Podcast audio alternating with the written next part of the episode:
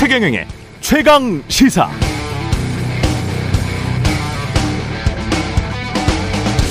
네, 미국 NBC의 Nightly News는 KBS 9시 뉴스 같은 프로그램입니다. 역대 시청률 미국 최상위권, 신뢰도도 높습니다. 이 미국 지상파 메인 뉴스의 앵커 레스터 홀트가 윤석열 대통령과 단독 인터뷰를 했는데요. 방송된 분량은 3분 53초. 무엇보다 제가 주목했던 점은 질문 순서와 내용이었습니다. 1. 첫 번째로 질문한 것은 한미가 녹음된 테이프 내용이 위조됐다고는 합니다만 그러나 미국이 한국을 도청한 거는 같은데 이에 대한 설명이 있었나요? 이렇게 물어봤고요. 2. 친구가 친구에게 스파이 활동을 합니까? 3. 도청 의혹이 있었던 그 대화도 우크라이나에 대한 살상 무기 지원과 관련된 것이었잖아요. 우크라이나에 대한 무기 지원과 관련해 어떤 스탠스 변화가 있나요? 미국 측으로부터 어떤 압력을 받고 있다고 느끼고 있습니까? 4. 북한의 핵 위협을 위협을 억제하기 위해 미국이 충분히 관심을 기울이고 있다고 보세요. 최근에 중국과 대만 양안 관계를 남북 관계에 빗대 이야기했다가 중국을 화나게 했잖아요. 그때 했던 말을 취소하고 싶나요? 아니면 아직 같은 입장인가요? 냉엄한 국제 정세 현실이 피부로 다가올 만큼 질문들이 구체적이죠. 잠시 후 윤석열 대통령의 답변 내용 그리고 한미 정상회담 소식 특집 뉴스 언박싱에서 자세히 다루도록 하겠습니다. 네, 안녕하십니까. 4월 27일 아, 수요일 목요일 세상에 이익이 되는 방송 최경영의 최강시사 출발합니다. 저는 KBS 최경영 기자고요. 최경영의 최강시사 유튜브로도 실시간 방송합니다. 문자 참여는 짧은 문자 50원, 긴 문자 100원이 드는 샵 9730 콩 어플 무료고요. KBS 1라디오 채널 정치 경제 사회문화 등 다양한 명품 콘텐츠가 있습니다. 구독과 좋아요, 댓글 많이 부탁드립니다. 오늘 최강시사 특집 뉴스 unboxing 홍현익 전 국립외교원장과 함께 하겠습니다. 그리고 하태경의 정치 inside 김용태 장경태, 태태 brothers와 함께하는 젊은 토론 준비되어 있습니다.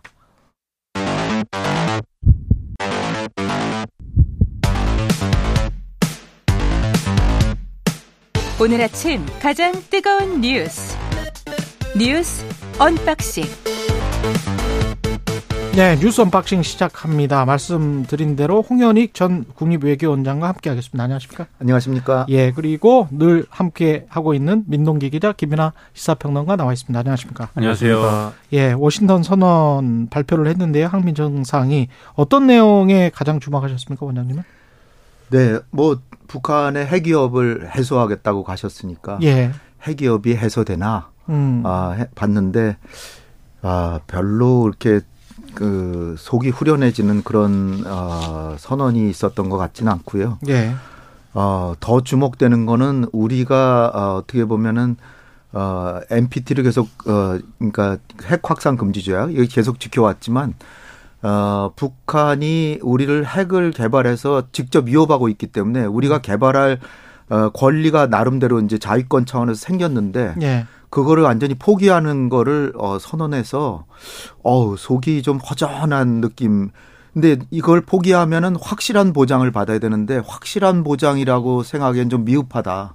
그 좀 아쉽고요. 핵 개발은 완전히 포기했다. 네. 포기 선언했지만 거그 그걸 보장받을 수 있는 뭐 상시 배치랄지 이런 거는 그 상시 배치는 저는 아 그러니까 그 저, 그 전술핵의 재배치 이거는 네. 저는 기대하진 않았지만 네. 어, 한반도 인근 공해상에서의 에, 사실상 상시 배치에 준하는 음. 어, 미국 전략 자산의 배치 이게 돼야만 즉흥적으로 북한에 대한 보복이 가능하지 지금 아시아에 미국의 핵이 없기 때문에 미국 본토에서 북한의 핵에 대해서 보복해 준다고 하더라도 한 4, 50분 걸리거든요. 예. 그 사이에 북한은 미국을 억제할 수 있기 때문에 우리만 핵, 핵 공격 받고 어. 어 사실 안심할 수가 없는 거죠. 어. 핵 공격을 받아도 미국이 북한을 응징하는 거는 어 40분 뒤에나 이게 저 북한에 도착하기 때문에 아, 그 전에 북한은 핵 공격을 하고 미국에 공개적으로 만약에 미국이 북한을 공격하면 어, 한, 북한은 할 수 없이 미국의 핵으로 공격할 수밖에 없다. 이렇게 하면 미국이 속겠습니까? 음. 그러니까 한반도 인근에 배치해 놓으면 바로 그냥 즉흥적으로 대응이 되는데. 네. 근데 지금 이제 그 핵, 그 협의 기구만 이제 설치한다라는 것이어서 그리고 미국의 모든 것이 이제 선의에 의존해야 되는 그러니까 우리가 윤석열 대통령도 얘기하시는 게 상대방의 선의의 기대는 안보가 아니라 음. 압도적인 힘의 우위에 기반한 안보를 하겠다 그러는데 우리의 국가 안보는 핵 안보는 사실 미국의 선의에 의존하잖아요. 예. 근데 미국이 과연 진짜로 지금 그 반도체나 배터리나 전기차 보면 과연 한국을 위해서 자기의 이익을 희생시켜 가면서 음. 한국을 지켜줄까요? 그러니까 아직 그 미국의 언론들도 예. 어, 좀 반응이 예. 어, 중장기적으로 한국에서 지금 의혹이 해소, 그러니까 그 위협이 해소됐다라고 하, 지 않을 것 같다라는 얘기들이 많이 나오고 있습니다. 반도체 배터리 이야기는 좀 이따가 네. 하고요. 지금 저 관련해서 핵 협의 그룹을 창설하기로 했다고 하는데 워싱턴 선언에서 그 내용을 일단 소개를 해 주십시오. 기자회견에서 밝힌 내용 예. 중심으로 소개를 해드리면요. 한미 양국이 새로운 확장 억제 시스템을 구체적으로 작동시키기 위해서 예. 핵 협의 그룹 줄여서 이제 NCG라고 하는데 예. 이걸 창설하기로 했습니다. 이 NCG를 통해서 뭘 하느냐? 예. 핵과 전략 무기 운영 계획에 관한 정보를 공유하고요. 음. 한국의 첨단 재래식 전략과 미국의 핵 전력을 결합한 공동 작전을 함께 기획하고 실행하기 위한 방안을 정기적으로 협의하게 된다는 게 윤 대통령의 설명이었습니다. 방안을 정기적으로 협의하게, 협의하게 된다는 거고요. 그래, 그거를 실행한다는 게 아니고 아닙니다. 협의하게 된다는 거고 협의하게 된다. 또 핵 위기 상황에 대비하기 위한 뭐 도상 시뮬레이션 훈련을 더욱 발전시켜 나가기로 했다. 예. 이게 이제 설명인데 방금 이제 홍영희 전 원장님께서도 말씀을 해 주셨지만 구체적으로 이 협의체 운영 방식이라든가 구성, 의제 음. 등의 세부 사항은 아직 안 알려졌거든요. 예. 그래서 이걸 어떻게 운영을 하겠다는 건지 아직 이건 조금 더 상황을 좀 봐야 될 것으로 보이고요. 그리고 지금 뭐 어, 미국 같은 경우에는 이번에 정상회담을 하면서도 추가 전략 자산의 연구 배치는 고려하지 않고 있다라는 점을 분명히 하고 있습니다. 어. 예. 그래서 너무나도 한계가 좀 명확한 어떤 그런 추가 전략 자산의 연구 배치는 고려하지 않고 있다. 그래서 예. 뭐 가능성 있게 현실적으로 나오는 게 핵 항모의 뭐 부산 입항 이런 거 있지 않습니까? 예. 이런 거를 과거에 비해서 좀 많이 하지 않겠느냐. 자주 할 거다. 그러니까 이 정도만으로 이게 뭐 지금 북한의 핵 위협에 제대로 대응할 수 있을 것인가에 대해서는 상당히 미흡하다라는 평가가 나오고 있습니다. 예. 김민호 평론가. 그러니까 이게 애초에 대통령실이 설명하기로는 나토식 핵 공유를 연상하게 하는 그러니까 그 정도의 실효성을 갖춘 어떤 방안이 될 것이다라고 주장을 해왔는데 음. 지금 언론의 분석을 보면은 미국이 그렇게 설명하는 건 있어요. 나토 핵 계획 그룹에서 영감을 받긴 했다. 영감을 받았다. 그, 런데 이제 차이가 있다라는 게 언론들의 네. 분석입니다. 차이가 뭐냐? 그러니까 네. 이 나토에서 이 나토식 핵 공유를 이행하기 위한 어떤 그러한 기구나 이런 것들은 상설화돼 있고 그리고 네. 유럽 국가들의 전술핵이나 이런 것들이 배치돼 있는 상황이기 때문에 그렇, 습니다 그것을 실제로 어떻게 운영하느냐에 대한 협의를 상설화된 기구에서 하는 게 나토식 핵 공유인 것이고 네. 그리고 마지막에 이제 과연 그 핵무기를 실제로 사용하느냐 여부는 이제 대통령 미국 대통령의 권한인 거고 음. 근데 이제 우리가 지금 만든다고 하는 이제 NCG의 경우에는 실제로 뭘 어떻게 하겠다라는 건 어쩌면 상설화되는 개념은 아닌 것 같고 네. 이미 지금 있는 예를 들면 이제 고위급 확장 억제 전략 협의체라든가 이런 것들이 있거든요. 예. 근데 이게 이제 장관급 협의체인데 여기에 준하는 건지 아니면 이것보다 위에 있는 건지 옥상옥인 것인지 대체하는 것인지. 그 지금은 차관급 협의체예요. 지금은 차관급. 차관급 협의체인데 예. 예. 요거를 앞으로 어떻게 할 것인지 그러니까 그게 격상된 장관급으로 되는 것인지 등등이 음. 앞으로 이제 결정돼야 되기 때문에 지켜봐야 된다. 이게 이제 언론의 이제 한 기류입니다. 근데 그 기류가 있는 있는데 그러니까 이렇게 되면은 지금 홍, 홍 박사님 말씀하신 대로 어, 좀 실망스럽다는 반응이 나올 수가 있지 않습니까? 예. 그곳에 이제 주나, 그것을 예상해서 한 몇 가지 이, 뭐랄까요, 언급이 있어요. 그게 이제 크게 얘기하면 두 가지 정도 될 것 같은데 첫 번째는 그동안 이제 소위 말하는 전략 자산이라고 불려왔던 핵 잠수함 있지 않습니까? 예. 이게 일반적으로 핵 추진 잠수함을 얘기를 하는데 음. 이제는 핵 미사일을 실제로 탑재하는 탄도 미사일 탑재하는 핵 잠수함이 올 것이다. 근데 이게 장거리 미사일이기 때문에 음. 한반도에 오는 것이 어떤 의미냐에 대해서는 여러 가지로 이제 의견이 갈릴 것 같은데 예. 어쨌든 그게 올 수도 있다. 그건 상당한 성과다 이렇게 평가하는 게 첫 번째가 있고 두 번째는 바이든 대통령의 이 경제 용어로 하면 구두 개입이 있습니다. 지금 그래서 예. 북한이 만약에 이런 뭐 핵 공격이나 이런 거 할 경우에는 정권이 종말을 맞을 것이다라고 입으로 얘기를 했는데 예. 이게 애초에 생각에는 각서 비슷하게 이제 그 별도 문서에 들어가지 않을까라고 예상한 게 있는데 그렇진 않았어요. 음. 그래서 그 두 가지로는 나름대로 안심시켜 주려고 하는 언급이 있는 것인데 이렇게 되다 보니까 보수 언론도 사실 지금 좀 실망하는 분위기가 있습니다. 예. 조선일보 같은 경우에는 기사 제목이 전술핵 재배치는 불가 나토식 핵공유에 못 미쳐 이렇게 되고 있고 어. 지금 이제 홍현익 원장님 말씀하신 대로 한국이 해구산을 강화하는 대신에 자체 핵무장이라는 카드 하나를 버린 거 아니냐라는 말이 나왔다 이런 표현이 있고 어. 사설에서도 마찬가지 접근이에요. 한미 핵 협의 그룹 창설, 한국 핵족세는 강화됐다 이런 거여서 음. 애초에 이제 보수적인 어떤 유권자층이 기대했던 그런 부분에 못 미치는 거 아니냐 이렇게 볼 수 있는 어, 대목인 것 같습니다. 대통령은 어떤 점을 강조를 했는지 일단 한미 정상 공동 기자회견에서 윤석열 대통령의 발언을 잠시 듣고 홍현익 교수의 설명을 또 듣겠습니다. 예. 첫 번째 핵심 성과는 확장 억제입니다. 한반도의 지속 가능한 평화는 저절로 이루어지는 것이 아닙니다. 우리 두 정상은 북한의 핵 미사일 위협에 직면하여 상대방의 선의에 기대는 가짜 평화가 아닌 압도적인 힘의 우위를 통한 평화를 달성하기 위해 양국 간 확장 억제를 획기적으로 강화하기로 했습니다. 확장 억제를 획기적으로 강화하기로 했다. 이게 말의 성찬인지 실질적인 내용이 있는 건지 그걸 좀 이야기를 해 주십시오. 예. 그러니까 한마디로 말씀드려서 어 나토보다 더 강력한 확장 억제를 이제 기대한다라고 음. 이제 해서 예. 저도 상당히 기대를 했습니다. 근데 이제 나토와 이제 한국과의 상황을 비교해 보면 나토의 위협은 러시아거든요. 예. 러시아는 우크라이나하고 전쟁을 하고 있지만 우크라이나에 대해서는 핵을 사용할 수도 있다라고는 하지만 음. 서유럽이나 유럽에 대해서 한 할 가능성은 거의 좀 희박하잖아요. 그렇죠. 근데 지금 북한은 예. 핵을 개발해서 배치하고 그 다음에 전쟁 초기에 핵으로 공격하겠다라고 아예 그냥 우리에게 그 구체적으로 위협하고 있거든요. 음. 그럼 우리의 위협이 나토보다 훨씬 더 심각하잖아요.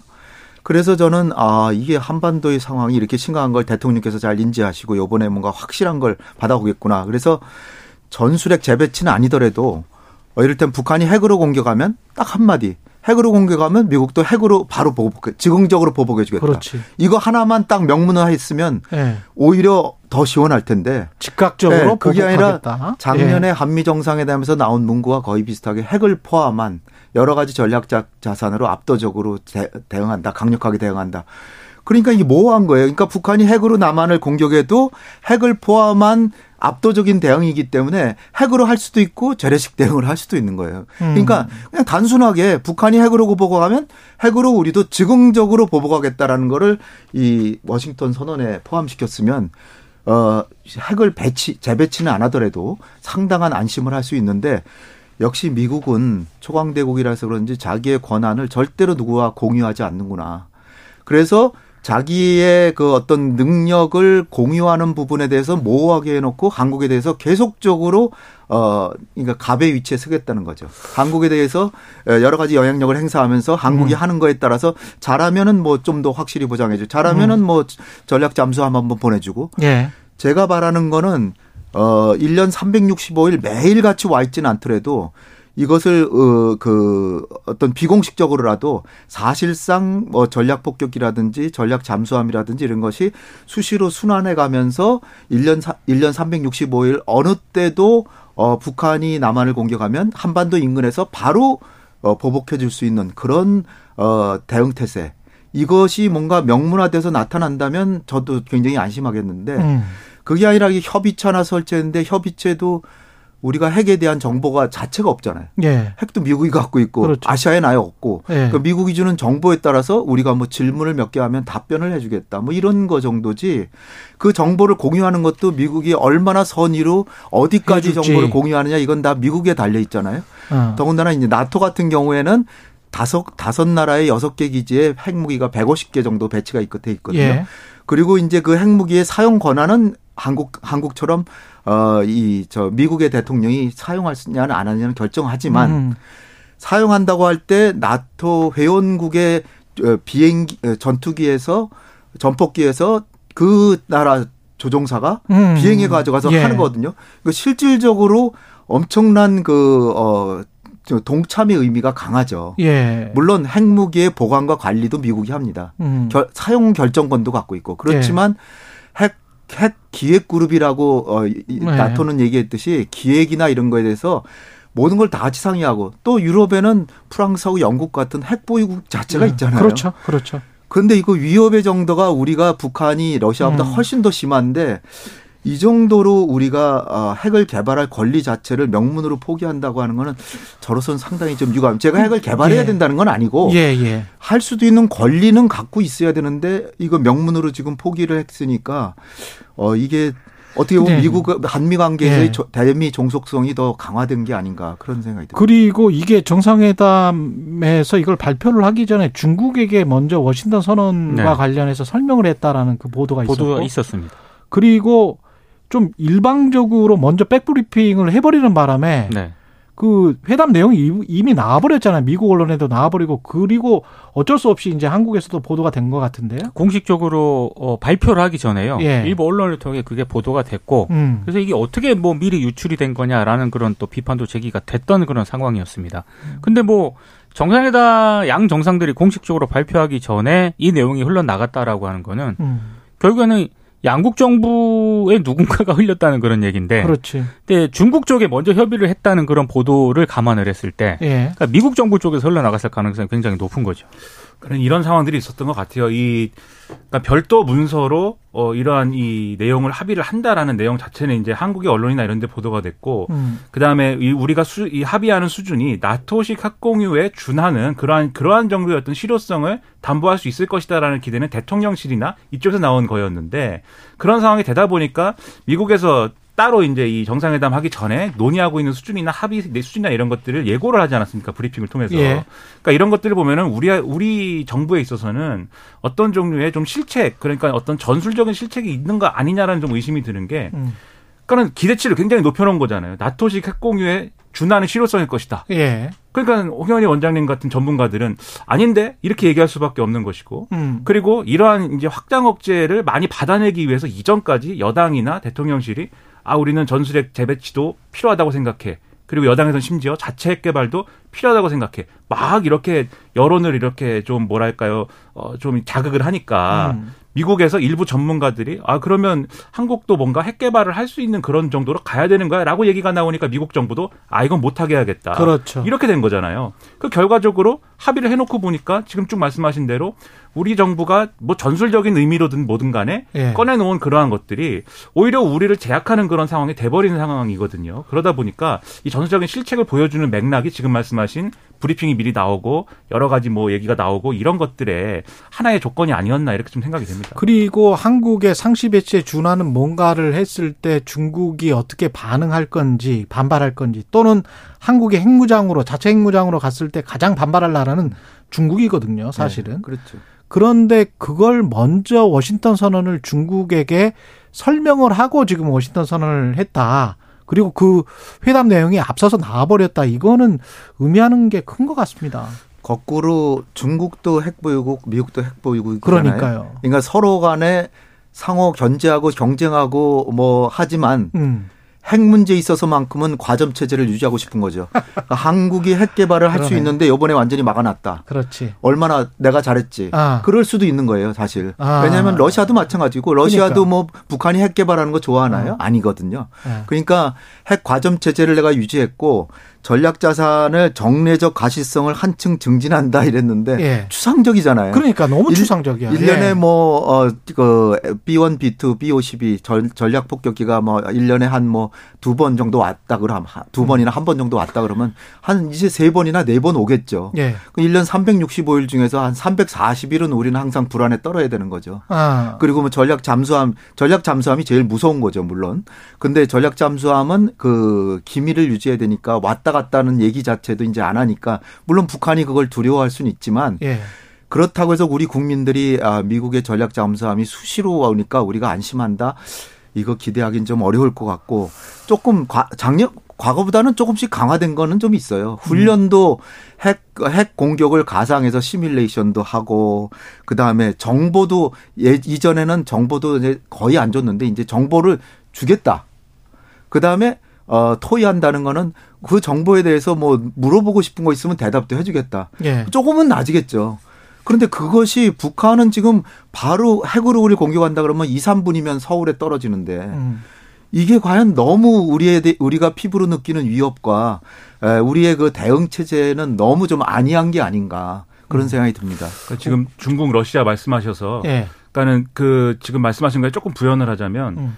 그 지금 이제 우리의 어떤 불안을 불안한 그리고 뭔가 이 협의가 미흡한 거 아니냐라는 이러한 걱정에 대한 어떤 반응으로 앞서 말씀드린 대로 지금까지는 안 오던 이제 이 장거리 미사일을 탑재할 수 있는 전략 핵잠이 온다 이 얘기를 지금 하는 건데 예. 저는 그 부분에서 좀 궁금증이 생기는 게 음. 전략 핵잠이라는 게 탑재되는 미사일은 장거리 미사일이지 않습니까 어쨌든 12,000km 날아간다면 그렇죠. 그러면 예. 이게 사실은 좀 멀리 멀리 있는 게 절, 전술적으로는 괌에 있어도 상관없어요. 그렇죠. 전술적으로는 예. 그게 멀리 있어도 괜찮은 것인데 예. 굳이 예를 들면 한반도에 근접해서 또는 일부 언론은 뭐 그런 기대도 썼던데 예. 막 부산항에 입항한다거나 뭐 이런 것들이 북한의 위협을 추가로 주는 것보다는 중국이나 어. 러시아에 주는 메시지가 훨씬 크지 않겠습니까? 그렇지. 미국 입장에서는. 그럴 수 네. 있다라고 하면은 그러한 것들의 파장을 좀 이렇게 리스크를 관리하거나 이런 차원에서도 중국이나 러시아에 뭔가 이제 언질했을 가능성도 있는데 음. 또 이걸 역으로 얘기하면 네. 이런 상황들 때문에 뭔가 미흡하다라는 여론이 커질 때 제가 볼 때는 어떤 상황 속에서는 이 얘기가 도시전선처럼 하는 얘기 있지 않습니까? 동아시아판 나토 만들기 예. 그래가지고 뭐 일본까지 껴서 뭐 군사 동맹을 확장한다거나 이런 데까지도 갈 수 있는 조건도 될 수 있다라고 아. 할 때는 여러 가지 걱정 이런 것들이 더 부과되는 상황도 있을 수가 있겠구나. 우리만 딴 생각하고 있는지도 몰라요. 왜냐하면 중국 쪽 신문들 보면은 지금 저 미국 암참에서도 중국에 있는 중국의 미국 암참 있지 않습니까? 미국 상공회의소에서도 앞으로 대규모 투자하겠다고 하면서 아주 분위기 좋아요. 그쪽은 또. 음. 미국과 중국은 뭐 이렇게 경제협력이나 이런 거 막 싸우고 있는 것 같죠? 그렇지 않습니다. 예. 그러니까 우리 비즈니스 잘합니다 그쪽도. 대통령실과 예. 우리 정부가 너무 기대치를 높여놓았던 그런 측면이 있는 것 같아요. 예. 사실 국제 정치는 냉정하지 않습니까? 그렇죠. 예. 우크라이나하고 그 관련해서 저도 예. 한 말씀 드리면 예. 이제 한미일 안보 협력이 강화되잖아요. 예. 다음 달에도 또 히로시마에서 그렇죠. 또 만나고. 그러니까 지금 바이든은 제일 강조하는 게 한국의 대일 그 양보적 그 관계 개선 대단히 환영한다. 이걸 음. 제일 강조하고요. 그 다음에 이제 한미일 협력을 기대한다 그러는데 여기서 이 대목에서 핵과 관련해서 제일 중요한 거는 남북한 간에 지금 우리의 우리가 안보협이 사실상 북한에서 오잖아요. 그러면 남북한 간에 우리가 재래식 군사력은 우리가 세계 6위라 그러고 음. 북한은 25위밖에 안 됩니다. 예.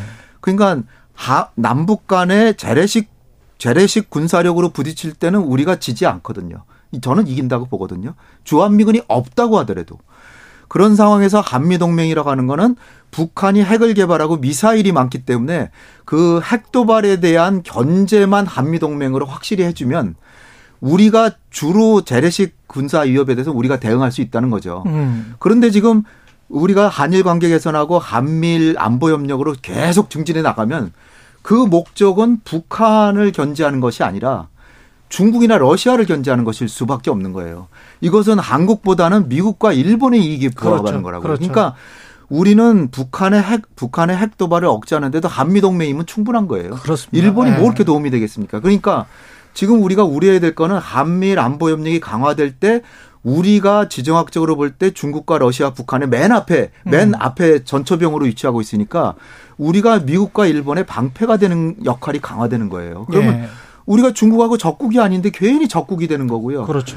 그런 상황들을 종합적으로 보면은 한미일 안보 협력이라는 거 어느 정도 수준에서 해야 되고 우리가 미국과 일본의 방패가 되는 거는 막는 정도의 적절한 협력이 필요한 음. 것이죠. 그렇기 때문에 요번에 워싱턴 선언이라고 하는 거는 네. 핵안보에 있어서 보다 확실한 한국의 북한의 핵 억제에 대해서는 확실하게 보장한다는 거를 명문으로 박았어야 되는데 그거는 오히려 안 받고 한미일 혁명만 계속 강화한다고 하는 건 한국의 지정학적인 위치 음. 이것이 그 한미일과 북중로 이 양대 진영 대결에서 예. 어 방패나 전초병 역할이 강화되는 거 아닌가 이런 우려를 예. 정부가 빨리 해소하는 쪽으로 움직여야 되지 않나. 10분 정도밖에 안 남았는데 큰일 났습니다. 다뤄야 될 게 우크라이나 경제 네. 다 있는데요. 네. 예, 날씨 교통 정보 듣고 한미 정상회담 특집 뉴스 unboxing 계속 이어가겠습니다. 여러분은 지금 KBS 1라디오 최경영의 최강 시사와 함께하고 계십니다. 예, 뉴스 unboxing 다시 시작하겠습니다. 민동기 기자, 그 우크라이나 지원과 관련해서는 협력을 지속하겠다. 약간 모호하게 나왔는데 내용부터 소개해 주시죠. 그러니까 무고한 인명 피해를 야기하는 무력 사용은 어떠한 경우에도 정당화될 수 없다. 예. 이런 공동 입장을 확인을 했고요. 예. 그러면서 국제 사회와 함께 우크라이나를 지원하기 위한 협력을 지속해 나가기로 했다. 굉장히 원론적인 얘기입니다. 그렇죠. 근데 우리의 관심은 무기 지원하냐 이거 아니겠습니까? 어. 근데 우크라이나에 대한 무기 지원 문제는 아예 언급이 안 됐습니다. 왜 그랬을까요? 교수님 왜 그럴까요? 네. 아, 이미 제가 이렇게 계산하고 여러 보도를 종합해 보면 어 155mm 포탄에 50, 53만 발을 이미 보내지 않았을까 생각해요. 아, 근데 이미 사실 우리가 때문에. 무슨 K9 자주포도 있고 음. K 탱크도 탱크도 있고 뭐 하지만 예. 어, 제일 중요한 거는 우리는 그 분단 국가하고 안보 위협을 상시로 느끼고 있는 나라기 때문에 전시 탄약을 비추하고 있거든요. 그렇죠. 근데 그 전시 탄약을 빼가지고서는 지금 어, 우크라이나에 보내, 아, 우크라이나에 보낸 게 아니라 독일로 보낸 걸로 추정되거든요. 그렇죠. 독일에 미군 사령부가 있어서 5만 명이 있기 때문에 거기다 음. 이제 미군이 갖고 있는데 그 150mm 포탄이 미국이 원하면 우크라이나도 주고 폴란드 부족하면 거기도 주고 할 수가 아. 있는데 그것이 이제 사용돼 가지고 러시아가 그 팝 그 이탄 그 저 포탄의 흔적을 보고 아 이게 한국 거다. 그렇지. 그럴 때 이제 심각한 거죠. 그래서 그렇지, 그렇지. 지금 대통령께서도 제가 볼 땐 처음에는 이미 포탄을 보냈기 때문에 에 우리가 그 현실과 정책의 괴리를 없애기 위해서 보낼 수 있다. 알리바이를 아, 만들기 처음에 위해서. 이제 보낼 수 있다. 그리고 이제 로이터 통신과의 어, 뭐, 인터뷰에서 뭐 민간인을 살상한다든지 네. 대량 살상한다든지 국제법을 어기면 할 수 있다 그랬다가 네. 그러고 나서 보니까 러시아 반발이 심상치 않거든요. 그렇죠. 북한에다가 첨단 무기를 죽인다 그러니까. 그렇죠. 그러니까 이제 한 발 물러서셔 가지고 우리에게는 교전 당사국의 입장을 고려해야 될 고려해야 음. 된다라고. 아, 러시아 러시아 입장도 네. 고려할 거다. 그렇죠. 이렇게 이야기를 한 거죠. 한 발 물러서셔서 네. 아좀 다행이다 생각했는데 음. 어저께 또 나온 그 MBC 방송과 인터뷰에서는 때가 되면 외면 안 할 것 또 다시 했는데 그렇죠. 그거는 아마 네. 미국에 가 보시니까 미국의 입장은 야 그, 그래도 앞으로도 좀 더 줘야지 그러는데 제가 이, 이 대목 여기서 말씀드리고 싶은 건 우리는 전시 탄약이기 때문에 예. 우리 북한이 언제 도발해 올지 모르잖아요. 그렇죠. 이게 장사정포로 쏘면 K9 자주포로 이 152mm 포탄을 쏘는 거거든요. 근데 이게 53만 발이 빠졌으면은 우리가 어? 평소에도 많이 부조가 되는데 어마어마한 양이잖아요. 우리가 전시 전시에 대비가 네. 되는지를 점검해 봐야 되지 않을까? 그게 저는 제일 그 시급하다고 봅니다. 그러니까 여러 가지 핑계거리를 만들어 놨는데 음. 그러니까 미국에 대해서도 이제 포탄을 우리가 준 게 아니라 대여한 것이다. 이렇게 얘기를 했는데 또 추가된 보도나 이런 걸 보니까 실제로 준 걸 그대로 돌려받는 게 아니라 줄 때는 헌 걸 주고 새 것을 받기로 했다 이렇게 얘기를 하는 거 아니겠습니까? 이제 헌 것은 뭐 어디로 쓰는 건지는 우리는 모르는 거죠. 그러면 그래서 이득이다 뭐 이런 보도까지 나왔었어요. 그렇죠. 근데 이게 네. 어쨌든 뭔가 우회적으로 간접적으로 지원은 것 아니냐. 지원은 하는데 실질적으로는 그렇게 되는데 네. 명분상으로는 우리가 직접 준 건 아닙니다. 이렇게 할 수 있는 여러 가지 이제 단서들 만들어 놓은 건데 실질적으로는 어쨌든 도움을 어쨌든 주는 방식으로 갔다고 봐야 되죠. 그런데 이런 조건들이 사실 미국의 정치권 입장에서 보면은 바이든 대통령 입장에서는 한국이 어쨌든 러시아의 부담이나 이런 것들 때문에 망설였는데 어쨌든 이런 방식으로 드러나지 않는 방식으로 이렇게 했다. 요거를 설명하기도 좋은 어떤 그림이지 않을까 싶거든요. 예. 그런 점에서 보면은 이 바이든 대통령은 지금 재선 선언을 또 굳이 이 시기에 하는 거 아닙니까? 한 거 아닙니까? 그렇죠. 그런 의도까지 종합을 해보면 음. 미국 입장에서 어느 정도로는 이런 부분과 관련돼서는 만족스러운 점들이 있지 않았을까라고 이제 추정을 하는 것이죠. 그리고 반도체와 IRA 관련해서 전기차 관련해서는 뭐가 없는 것 같던데요? 구체적인 결과를 아예 공개를 안 했습니다. 예. 그러니까 뭐 바이든 대통령이 한국 기업들의 투자와 사업 활동에 특별한 지원과 배려를 아끼지 않을 것이라고 했다. 이 말은 했는데요. 그럼 뭐가가 나와야 되냐, 되는 네. 거 아니겠습니까? 그 뭐가 없습니다. 특히 이제 경제와 관련해서는 특히 좀 너무 좀 말잔치에 끝나지 않았나 싶은 게 우리 대통령실이 밝힌 내용을 보면요. 59억 달러 규모의 투자를 유, 치했다 라고 얘기를 했고 그리고 뭐 한미 양국이 배터리 로봇과 같은 첨단 산업 이 다양한 분야에서 23건의 양해각서를 체결했다. 뭐 이런 얘기도 하고 있습니다. 그리고 미국 6대 첨단 기업이 19억 달러를 투자하겠다고 밝혔다. 이런 내용도 이제 밝혔거든요. 네. 근데 구체적인 투자 내역은 아직 안 나온 상태고요. 이런 투자가 또 실현되려면은 이후 후속 조치가 필요한 거 아니겠습니까? 이거 봐야 됩니다. 특히 이제 일부 언론들도 지적을 하고 있는데 국내 기업이 미국 투자 엄청나게 했잖아요. 이거 수지 타산이 맞느냐라는 것도 냉정히 평가해야 된다라고 얘기를 하고 있는데 특히 현대차라든가 SK온 같은 경우는 미국에 50억 달러 들여서 배터리셀 공장을 짓기로 했고요.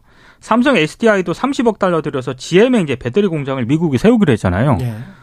근데 미국은 뭐 우리 이에 상응하는 조처 정도를 했느냐? 그거 아닌 것 같다. 심지어 이제 바이든 대통령도 어 바이든 행정부 들어서 한국 기업들이 1천억 달러를 투자했다. 미국 일자리 창출에 기여했다라고 이렇게 공식적으로 언급을 할 정도인데 그럼 우린 뭐지? 이 질문을 좀 해야 될 네, 상황인 것 같습니다. 이, 이 문제 관련해서 그 진짜로 중요한 음. 게 이거는 아주 구체적인 우리에게 그 경제 이익이 걸려 있거든요.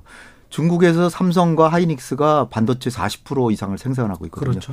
근데 금년 10월부터는 그 장비를 새로 구입을 못 하게 돼 있어요. 음. 그러니까 미국도 수출 안 하고 네덜란드도 안 하고 일본도 음. 예. 못 하게 해놔 가지고 그러면 삼성의 삼성과 하이닉스의 중국에서 40%를 생산하는 그 생산량이 이 현대화가 안 되기 때문에 점점 점점 뒤처지다가 10년 지나면 문을 닫아야 되는 그런 상황이거든요. 그러니까 지금 그 장비 구입하는 거를 최소한 1년 더 유예를 받은 게 제일 필요하고요. 두 번째는 반도체가 메모리와 비메모리가 있는데 대만이 하는 게 비메모리고 그 비메모리가 바로 전략 물자에 들어가는 거예요. 방산 물자나 그렇죠. 그런데 아주 예. 그거는 아주 정말 그 첨단 반도체거든요. 음. 근데 우리가 생산하는 거는 메모리, 메모리, 반도체라 그래서 이제 볼트나 너트 같은 거예요. 그렇죠. 이게 아주 첨단이 아니거든요. 예. 그냥 일용품, 상용품이에요. 그러니까 예. 소모품이라고요. 예. 그러니까 이 비, 메모리 반도체는 제재를 완화해 주거나 빼줘야 되는 거예요. 그렇죠. 그런 얘기를 하셨어야 되는 거고요. 그 다음에 현대하고 기아가 어, 수십억 달러를 투자해 가지고서는 지금 공장을 세우고 있는데 2025년에 가동되잖아요. 근데 당장 금년 내년 우리가 혜택을 못 받는 거예요. 투자는 유치해 놓고 그 기업들에게 불이익을 주는 거예요. 보조금에서. 그러니까 거기에 있어서도 대통령께서 얘기를 하셔야 되는 거고 그나마 하나 좀 그 됐다라고 하는 거는 미래 반도체 표준을 설정하는데 미국에서 하는 그 기술 개발하는 센터에 예. 우리가 같이 참여하는 그런 정도는 됐고 예. 그다음에 우주 개발한다든지 무슨 뭐 청정 에너지 뭐 이런 거 해서 59억 달러 유치를 했는데 예. 그게 이제 뭐 삼성 한, 한 기업이 투자하는 거 정도도 사실 안 되는 거죠. 어. 안 되는 거지만 그래도 유치한 거는 그 공이라고는 보여지는데 예. 그 양적이나 그 내용면에 있어서 우리는 전략 물자에 투자하는 거고 음. 미국은 이를테면 넷플릭스나 뭐 이런, 이런 것도 뭐 문화산업으로 중요한 거긴 하지만 지금 오늘 저 대통령께서 일론 머스크를 만났는데 음. Gigafactory를 만약 우리가 유치한다. 그럼 그건 대단하죠. 어. 근데 이제 그거하고 이제 일론 머스크는 SpaceX 사업이라고 예. 우주 개발 그것도 하는데 그런 데서 뭔가 성과가 나온다면 그건 좀 내, 내세울 만한데 음. 그건 좀 두고 봐야죠. 그러니까 우리가 합작법이나 이런 거 만들어서 상당한 투자한다고 했기 때문에 예. 바이든 대통령 입장에서는 상당한 성과입니다 이것은 그래서 그걸 음. 상당히 내세울 것이고 우리는 이제 그렇게 따지면은 바이든 대통령의 재선을 좀 도와준 그러한 결과가 되는 것인지 많이 도와줬죠. 그렇죠. 그런 점을 또 긍정적으로 봐야 되, 는것 같습니다. 네. 예. 그리고 짧게 제가 오프닝에서 소개해드린 MBC 나이틀리 뉴스의 인터뷰 친구들끼리 에, 그렇게 스파이 활동을 해도 되냐, 스파이 활동을 하냐. 대통령은 뭐라 그랬습니까? 그러니까 잠시 그 질문을 받았을 때 예. 멈칫했습니다. 예. 그러니까 어, 뭐그 질문을 받았을 때 일반적으로 친구끼리는 그럴 수 없다. 음. 근데 국가 간 관계에서는이라고 잠시 말을 멈췄다가요. 예. 금지되는 어떤 것이라고 생각하지 않는다. 신뢰가 있다면 흔들리지 않는다. 이렇게 얘기를 했는데 이 얘기는 끼리는 안 되는데 국가 네. 간에는 괜찮다. 뭐 동맹 신뢰가 있으면 흔들리지 않는다. 이 얘기는 문제 삼지 않겠다라는 뜻으로 해석이 됩니다. 저였으면은 저였으면 친구니까 참지 내가 안 그랬으면 안 참았습니다. 이렇게 했을 것 같은데 좀 아쉽습니다. 네. 그죠 동맹은 친구보다 더 높은 단위 아니에요? 그게 저 정보 정보기관은 예. 계속 도청합니다. 미국의 예. NSA라고 예. 정보기관 5만 명이 근무해요. 예. 5만 명. 홍현익 전 네. 국립외교원장 민동기 기자 김민아 평론가였습니다. 고맙습니다. 고맙습니다. 고맙습니다.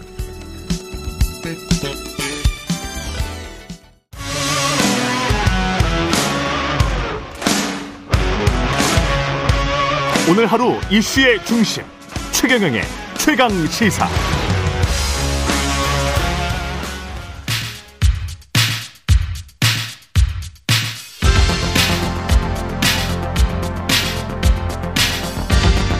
여의도 인싸. 하태경의 정치 인사이드.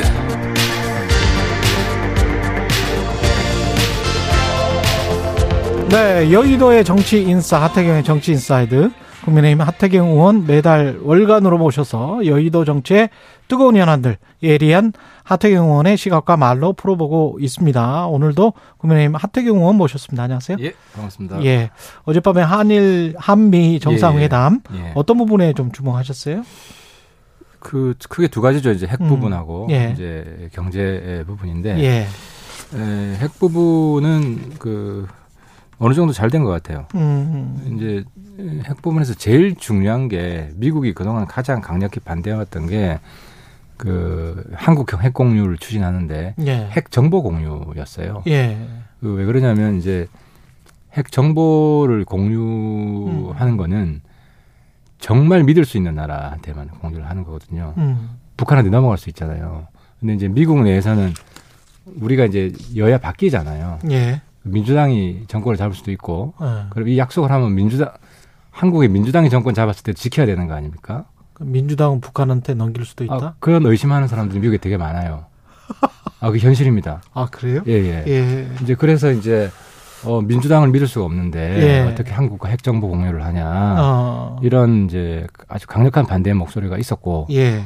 근데 어쨌든 그런 반대에도 불구하고 이거는 음. 바이든 대통령이 결단을 전 한 거라고 봅니다. 그래요. 그 상시 배치 수준은 아니다고 하더라도 뭐 준 상시 배치 수준의 그런 핵 자산 공유 이런 게 나왔기를 기대를 했는데 왜냐하면 그 전에 뭐 나토식 핵 공유랄지 이런 이야기가 있었지 않습니까? 나토에는 그 전술핵 무기가 있죠. 그냥 차라 그리고 옛날에 음. 우리도 있긴 있었잖아요. 과거에 있었죠. 근데 이제 비핵화 네. 선언하고 그렇죠. 이제, 이제 다 가져 철수를 시켰지. 나갔고 철수시켰지. 근데 이제 북한이 비핵화 선언을 깬 거고. 예. 뭐 이런 상황이고. 그러면 전술핵이 지상 배치가 아니더라도 상시적으로 뭔가 주둔해 있다 할지 뭐 이런 방법 핵심 핵 정보 공유예요. 그러니까 우리가 소외되지 않는다. 어. 어, 여태까지는 미국이 핵 정보에 대해서 하나도 안 알려줬고 심지어 한미 군사 훈련 할 때도 네. 미국의 핵무기가 동원되는 건지 알지도 못했어요. 여태까지는. 우리 언론 보도를 보면 뭐 비원이 왔다 이거는 아 거기 핵무기가 있는지 없는지 그렇죠. 예, 이거는 뭐, 우리가 알려주지도 않았고 음. 어, 물어봐도 대답도 안 해줬고 예. 그래서 핵 문제에 관해서는 100% 미국 독점이었어요. 근데 그 정보를 공유하겠다. 아, 그거 엄청나게 큰 거죠. 이거는 아. 어, 100% 믿을 수 있는 국가에만 준다. 아. 어, 이런 약속이기 때문에 이건 전례 없는 아. 미국 미국 그 대외 정책상 전례 없는 어, 합의긴 해요. 그렇 그, 그런가요? 그러면 아까 말씀하신 대로 민주당이 정권 잡으면 북한한테 넘어갈 수도 있다라고 그 걱정하는 미국의 정치인들이 있습니까? 꽤 많아요. 아 그래요? 제가 미국에서 몇 년간 있었는데. 아 그래요? 예. 저도 놀랐어요. 그런 인식을 가지고 있어요. 아 그런 네, 인식을 가지고, 가지고 있어요. 아. 어, 그래 그래서 공식적으로 말은 안 하지만 대외적으로 말은 안 하지만 네. 사적으로는 사적으로 그런 얘기를 많이 해요. 어, 북한이랑 뭐 민주당이랑 뭐 연계가 돼 있는 거 아닌가 뭐, 뭐 이렇게 생각을 한다고요? 그렇죠. 아 그래요? 그 미국에서도 굉장히 좀 매파 아, 매파들이 많죠. 예. 미국에 매파들이 많고 예. 과거에는 뭐 네오콘 뭐 사실상 정권을 네. 잡기도 했고 예. 또 볼튼 뭐 이런 사람들이 있잖아요. 예. 예. 그러니까 근데 지금 그 한 거를 보면 워싱턴 선언을 하기 전에 중국이랑 먼저 협의를 한 건지 아니면은 알려 알려줬겠죠. 워싱턴 선언 뭐 어떤 내용이 있다라고 중국한테 알려줬 게 어떤 의미가 있는 건지. 아 그거는 뭐 국제 정치의 관행 같은 거죠. 근데 한미 간에 한미 간에 하더라도 워싱턴 선언을 하는데 왜 특별히 딱 꼬집어서 중국에게 알려주나요? 북한한테 알려주면 안 되겠죠. 일본하고 어느 정도 공유를 했을 거예요. 아니, 그, 아, 그러니까 내 말은. 아니, 그거를 북한한테 알려줄. 아니, 중국이 그, 우리, 우리 적국이 아니잖아요. 그러니까 예를 들어서. 아니, 그렇죠. 중국은 우리 적국은 아니에요. 근데 이제 미국이랑 미중 갈등으로 이렇게 그 대립되고 있는 그 상황에서 미국은 왜 중국한테 알려줬을까요? 이제 미국과 중국이 대립되고 있는 전선이 이제 음. 착각하시면 안 되는 게 군사 예. 전선이 아니고 예. 반도체 전선밖에 없죠. 예. 어, 경제도 어, 전쟁 중이지 않고 음. 반도체 분야만 전쟁 중이고 그, 렇죠 뭐 배터리, 자동차 이거는 정상적인 무역 관계, 예. 투자 관계를 하고 있죠. 예. 그리고 이제 문제는 항공모함이 들어올 때나 예. 어, 전략 잠수함이 들어올 때나 이거는 이제 중국 측에서는 걱정할 수 있잖아요. 그러니까 그런 측면에서 우리가 가지고 왔던 그 지금까지의 윤석열 정부의 스탠스가 한미일 쪽으로 이렇게 확 쏠리면서 북중로와 대립되는 개념으로 해서 주, 북한은 원래 그렇다라고 치더라도 우리 거의 뭐 그런 상황이니까. 그다음에 중국과 러시아를 너무 지나치게 적국화 시키는 방향으로 가는 게 아닌가. 그게 미국 입장에서도 그렇고 한국 입장에서도 특히 한국 입장에서는 그게 우리 국익에 도움이 러시아하고 되나? 중국은 좀 다른데요. 네. 러시아는 우리 적 맞아요. 러시아는 세계 평화의 적이에요. 아, 러시아는 우리의 적이 맞다. 어, 네. 지금 현재 지금 현재 침략 국가지 않습니까? 그러니까 이제 대한민국이 우리 국가의 목표 이걸 좀 분명히 설정해야 되는 게 제, 제 개인적인 의견이, 의견인데 아니 왜냐하면 아니, 대통령이나 이를 침략 국가 침략 행위를 반대해야 되는 거 아닙니까? 아니 그 단계가 의원님도 잘 아시지만 비우호 아니, 그러니까 국가와 내가 대통령한테 강력히 촉구하는 것 중에 하나가 적대국이 있거든요. 아니 그러니까 네. 러시아는 지금 전 인류의 적대국이에요. 전 인류의 적대국이다. 그렇죠. 예. 어, 어, 엄연한 독립 국가를 무력으로 친, 침략했던 거 아닙니까? 음. 이런 그러니까 이제 대한민국이 나아가야 될 목표가 음. 이제는 세계 지도적 국가 반열에 들어가야 되고요. 글로벌 G7 국가. 국가 정도는 해야 돼요. 우리 음. 대한민국이 한번 음. 보세요. 네. 우리 지금 대한민국 국가의 미래에 대해서 이야기를 하고 싶은 건데 예, 예. 이미 경제 문화 대국입니다. 음. 하지만 외교는 소국이에요. 음. 영국, 프랑스 정도의 국제적 리더십을 발휘하고 있지 못해요. 외교는 그렇지 않습니까? 아니 근데 아니 내가 하고 싶은 이야기는 아니 영국이나 프랑스는 북한이라는 그 가상에 그 대립되는 적이 없잖아요. 아, 적이 없지만 영국, 프랑스는 네, 그래서 행동 반경이 훨씬 더 넓은데 한반도 전쟁에서 참전을 했잖아요. 네. 그잖아요. 예. 그먼 나라에 왜 옵니까? 북한하고 뭔 상관이 있습니까? 음. 영국, 프랑스가. 음. 근데 글로벌 리더십 국가를 자처하기 때문에 음. 한국 전쟁에 온 거예요. 그잖아요. 그럼 우리도 우리는 네. 우리는 지금 우크라이나에 군대 보내자는 것도 아니에요. 음. 무기 당연히 줘야죠. 저그 개인적인 생각은 그렇습니다. 아, 개인적인 생각 네. 당연히 줘야 전 된다. 대통령한테도 네. 우크라이나에 무기 줘야 된다. 음. 러시아하고 마찰이 있겠지만 그 감수해야 될 리스크고 왜냐하면 우리는 이제 G7 국가라고 생각하고 행동해야 된다. 감수해야 된다. 어, G7 국가라고 생각하고 영국, 프랑스, 독일 정도의 국제적 어. 공헌 그리고 국제사회에서 인권, 민주주의 수호 이런 역할을 해야 된다는 거죠. 의원님 생각이시고요. 예, 그 미국 도감청 문제에 관해서 그 미국의 레스터 홀트 NBC 그 앵커가 친구가 친구들끼리 스파이 활동을 하냐 정확히 이렇게 물어봤잖아요. 거기에 관해서 이제 친구끼리는 안 하는데 국가 사이에서는 어 제한된 게 아니다. prohibited라고 그 표현은 해놨더라고요. 그러니까 대통령 그말 예. 듣고 속으로 그렇게 생각했겠죠. 음. 친구끼리 염탐 당연히 하지. 아니 그 정보 세계는 이제 예. 우리 국민들이 이해해 주셔야 되는 게 예. 정보기관은 친구끼리 해요. 음. 또 해야 됩니다. 왜냐하면 미국도 정책이 어떻게 변할지 우리가 어떻게 압니까? 아니 그러면 우리도 충분히 합니까? 당연히 해야 되는 거 아닙니까? 아니 근데 만약에 아니 저도 정보부대에 있어가지고 알겠는데 그때 보면 있잖아요. 미국은 우리한테 아까 핵정보 공유도 이야기하셨지만 안 주잖아. 미국이 가지고 있는 거를. 근데 Five Eyes 국가들은 다 공유를 하잖아요. 그렇죠. 정보를. 근데 우리한테는 그들의 거대한 핵 그 정보를 안 주고 핵을 포함한 모든 정보 있지 않습니까? 이런 거를 북한과 관련한 것도 사실 안 주잖아요. 우리가 요청을 요청을 해도 안 주잖아요. 그렇죠. 미팔군의 정보는. 근데 우리를 도청을 하고 그리고 우리는 미국의 정보를 얻지 못하면 그러면 이게 동맹국으로서 우리가 사실은 도청만 당하는 거 아닙니까? 아, 그러니까 지금 뭐 정보기관의 역할을 제가 정보위도 해봤지만 예. 구체적으로 다 말씀드릴 수는 없고 음. 당연히 하는 게 정상 국가의 음. 역할이고 예. 그런 거 안 하면 정상 국가가 아니에요. 비정상 국가예요. 국가 역할도 못 하는 거예요. 근데 문제는 아. 박지원 전 국정원장이 잘 이야기했는데 예. 어느 나라가 도청하는 걸 욕할 수는 없다. 막는 막지 못한 우리가 잘못이다. 이건 국제 사회의 그냥 상식인데 아니 이걸 가지고 그 막지 못했을 때 그때 말이라도 한번 미국에게 엄중하게 당연히 했겠죠. 엄중하게 따지고 그런 그러니까 그런 아, 당연히 해야 되고 해, 네. 했을 거라고 봐요. 근데 아, 단 네. 일단 비공개적으로 먼저 하고 음. 그래도 말이 안 통하면 음. 그래도 좀 미안하고 염치가 있으면 미안 이런 이야기는 해야 될 거 아니에요 미국이. 고, 그럼. 근데 그런 얘기도 안 하면 네. 공개적으로 항의를 해야 되죠. 네. 근데 이번에 보면 비공개 단위에서 대화가 잘 된 거예요. 우리는 항의를 했고 미국도 어느 정도 해명을 했고 어. 그래서 우리나라뿐만 아니라 예.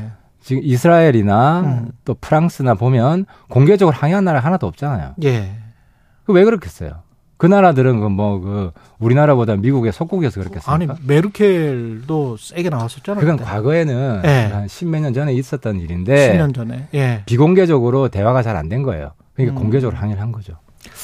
그, 예, 그렇다고 치고요. 워싱턴 포스트와의 인터뷰도 그렇고 MBC 나이틀리 뉴스 인터뷰는 물어봤었고요. 그 워싱턴 포스트와의 인터뷰는 이게 국민의힘 지도부 쪽에서 너무 이렇게 대통령이 대통령의 발언을 보호하려고 실드 치려고 했다가 이렇게 좀 오버가 된 건가요?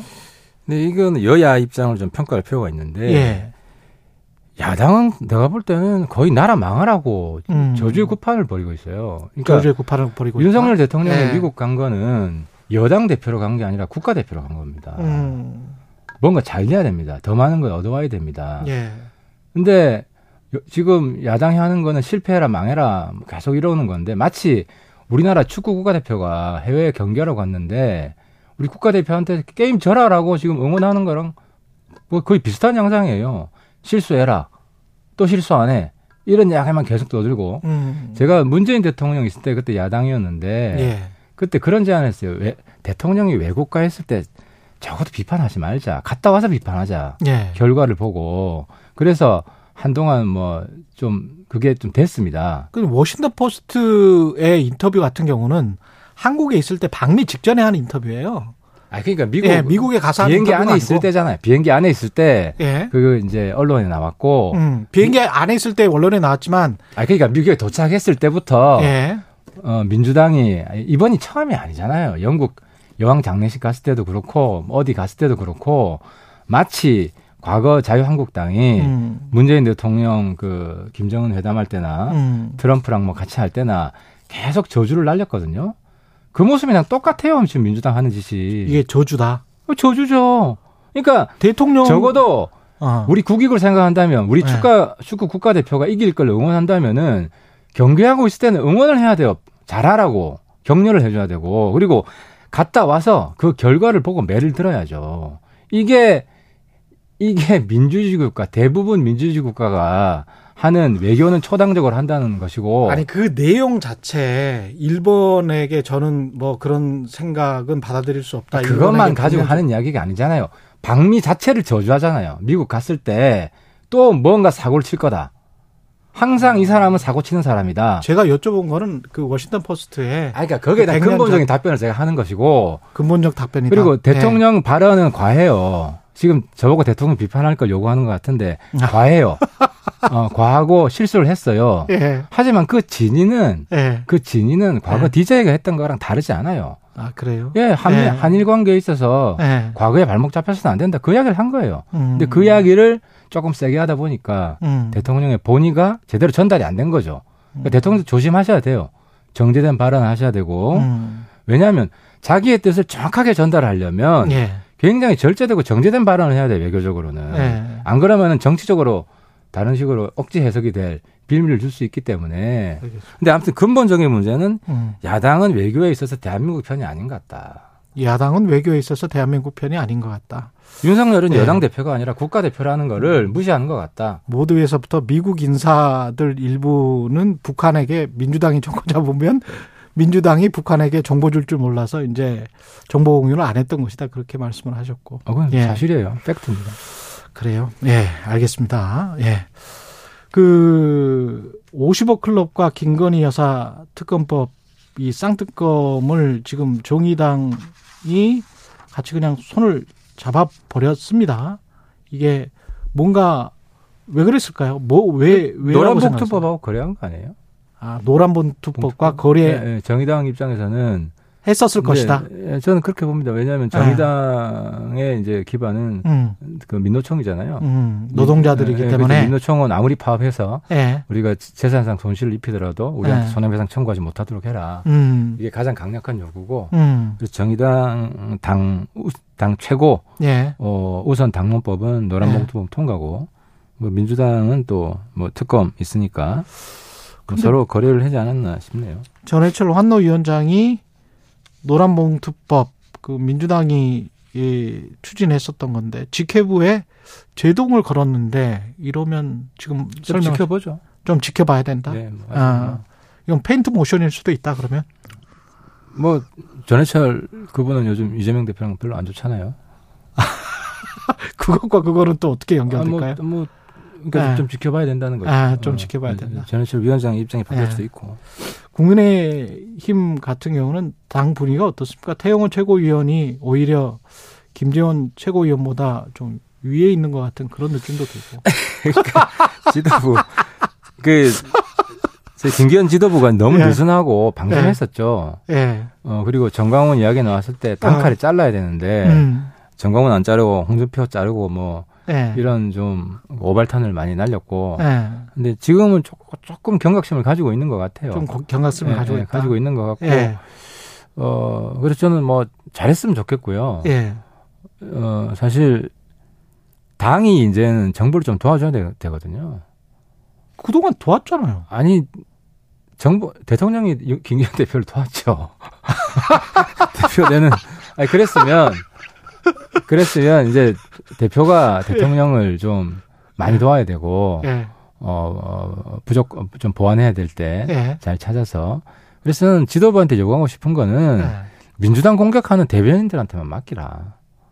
그리고 우리 지도부는 어차피 대변인은 모든 현안에 대해서 입장을 밝혀야 되기 때문에 음. 근데 지도부는 민주당 공격하지 말고 음. 오히려 내부 혁신, 음. 그 미래 대안, 어, 민생 정책 예. 이런 거 가지고 승부해라. 오히려 그러니까 지도부는 네거티브 메시지보다는 예. 포지티브 메시지를 국민들한테 줘야 되고 음. 지도부가 아무리 민주당 때린다고 해서 우리 당 지지율 안 오릅니다. 음. 우리 당을 보고 우리 당 지지할지 말지 결정하지 민주당 보고 우리 당 지지할지 결정하는 게 아니거든요. 지금 우리 국민들 정치의식 수준이. 그러니까 돈봉투 의혹 같은 경우는 근데 민주당도 상당히 곤혹스러운 거 아니, 그러니까 대변인을 통해서 때리라는 거죠. 대변인. 아, 대변을 통해서 때려라. 예, 네, 당 대표 최고위원들은 굳이 나설 필요 없다. 예, 예. 그러니까 오히려 지, 긍정적인 포지티브 메시지에 집중을 해서 근데 우리가 태영호 의원이 저렇게 나오고 김재현 의원이 이렇게 되는 게 일각에서는 이렇게 보는 시각도 있는 것 같아요. 그러니까 김기현 대표에 대한 윤석열 대통령의 신임이 예전만 못하다. 뭐 취임 이후에 그러니까 대표 취임 이후에 뭐 한 2주에 한 번씩은 자주 만나가지고 뭐 이렇게 하겠다 뭐 이런 이야기를 했었잖아요 사실. 근데 만났다는 제가 보도를 본 적은 없고 그렇죠. 아, 그렇죠. 예를 들어 네. 뭐그 홍준표 음. 어, 시장 상임고문 해촉한 게 네. 뭐윤 대통령 뜻이지 아니냐. 네. 그래서 제가 윤 대통령 뜻은 아니다. 내가 네. 확인했다. 그니까 이런 이야기를 했고 그런 것도 그렇고. 어, 그 그런 부분에 있어서는 친윤 내에서도 불만이 있죠. 김기현 대표한테. 그래요? 예, 불만이 당연히 있고 그뿐만 아니라 당 지지율이 지금 안 올라가잖아요. 음. 그럼 당연히 어, 우리 그 주류들은 지도부한테 불만이 있을 수밖에 없죠. 지도부가 더 잘하라고. 우리, 가 잘해서 확 뛰어 올라야 된다. 아 그렇죠. 그럼 네. 우리 이제 당 지지율이라는 거는 네. 이제 윤석열 대통령이 어떻게 하느냐도 큰 변수고 네. 또 우리 당 지도부에도 독자적인 역할이 있거든요. 영역이 있고. 민주당 동폭도 사건은 마지막으로 한 1분도 안 남았는데 그 정리가 되겠습니까? 아니면 질질질 쭉? 아, 지금 이제 보니까 이제 송영길 전 대표는 네. 다 많이들 아부들 하더라고요. 저는 그 심정 이해가 돼요. 뭐큰 아, 그릇이니 뭐, 뭐 김민석 뭐 이렇게 예, 예. 예. 그리고 뭐 물력이 없다느니 뭐 물력? 이해가 되는데 예. 그거는 성영 대표가 한마디 할까봐 불안하겠죠. 직접 안 하더라도 아. 내가 누구한테 줬다. 아. 이게 간접적으로 나가면 그건 무조건 낙천 아닙니까? 아. 사실상 뭐 공천은 못 해줘도 낙천 낙천권은 가지고 있는 거거든요. 송전 대표가. 그러니까 송전 대표한테 잘 보여야 될 거 아닙니까? 그래서 아. 좀 이런 기형적인 이미 나는 물에 빠졌고 아, 그죠. 송, 아. 그건 이제 그냥 검찰에 달린 거고, 증거가 네. 얼마이냐에 달린 거고, 네. 정 대표는 정치 뭐 다시 하고 싶으시겠지만, 음. 단기 몇 년 동안 쉽지 않겠죠. 여기까지 듣겠습니다. 국민의힘 하태경 의원이었습니다. 고맙습니다. 예, 감사합니다. 최경영의 최강 시사는 여러분과 함께 합니다. 짧은 문자 50원, 긴 문자 100원이 드는 샵 9730. 어플 콩과 유튜브는 무료로 참여하실 수 있습니다.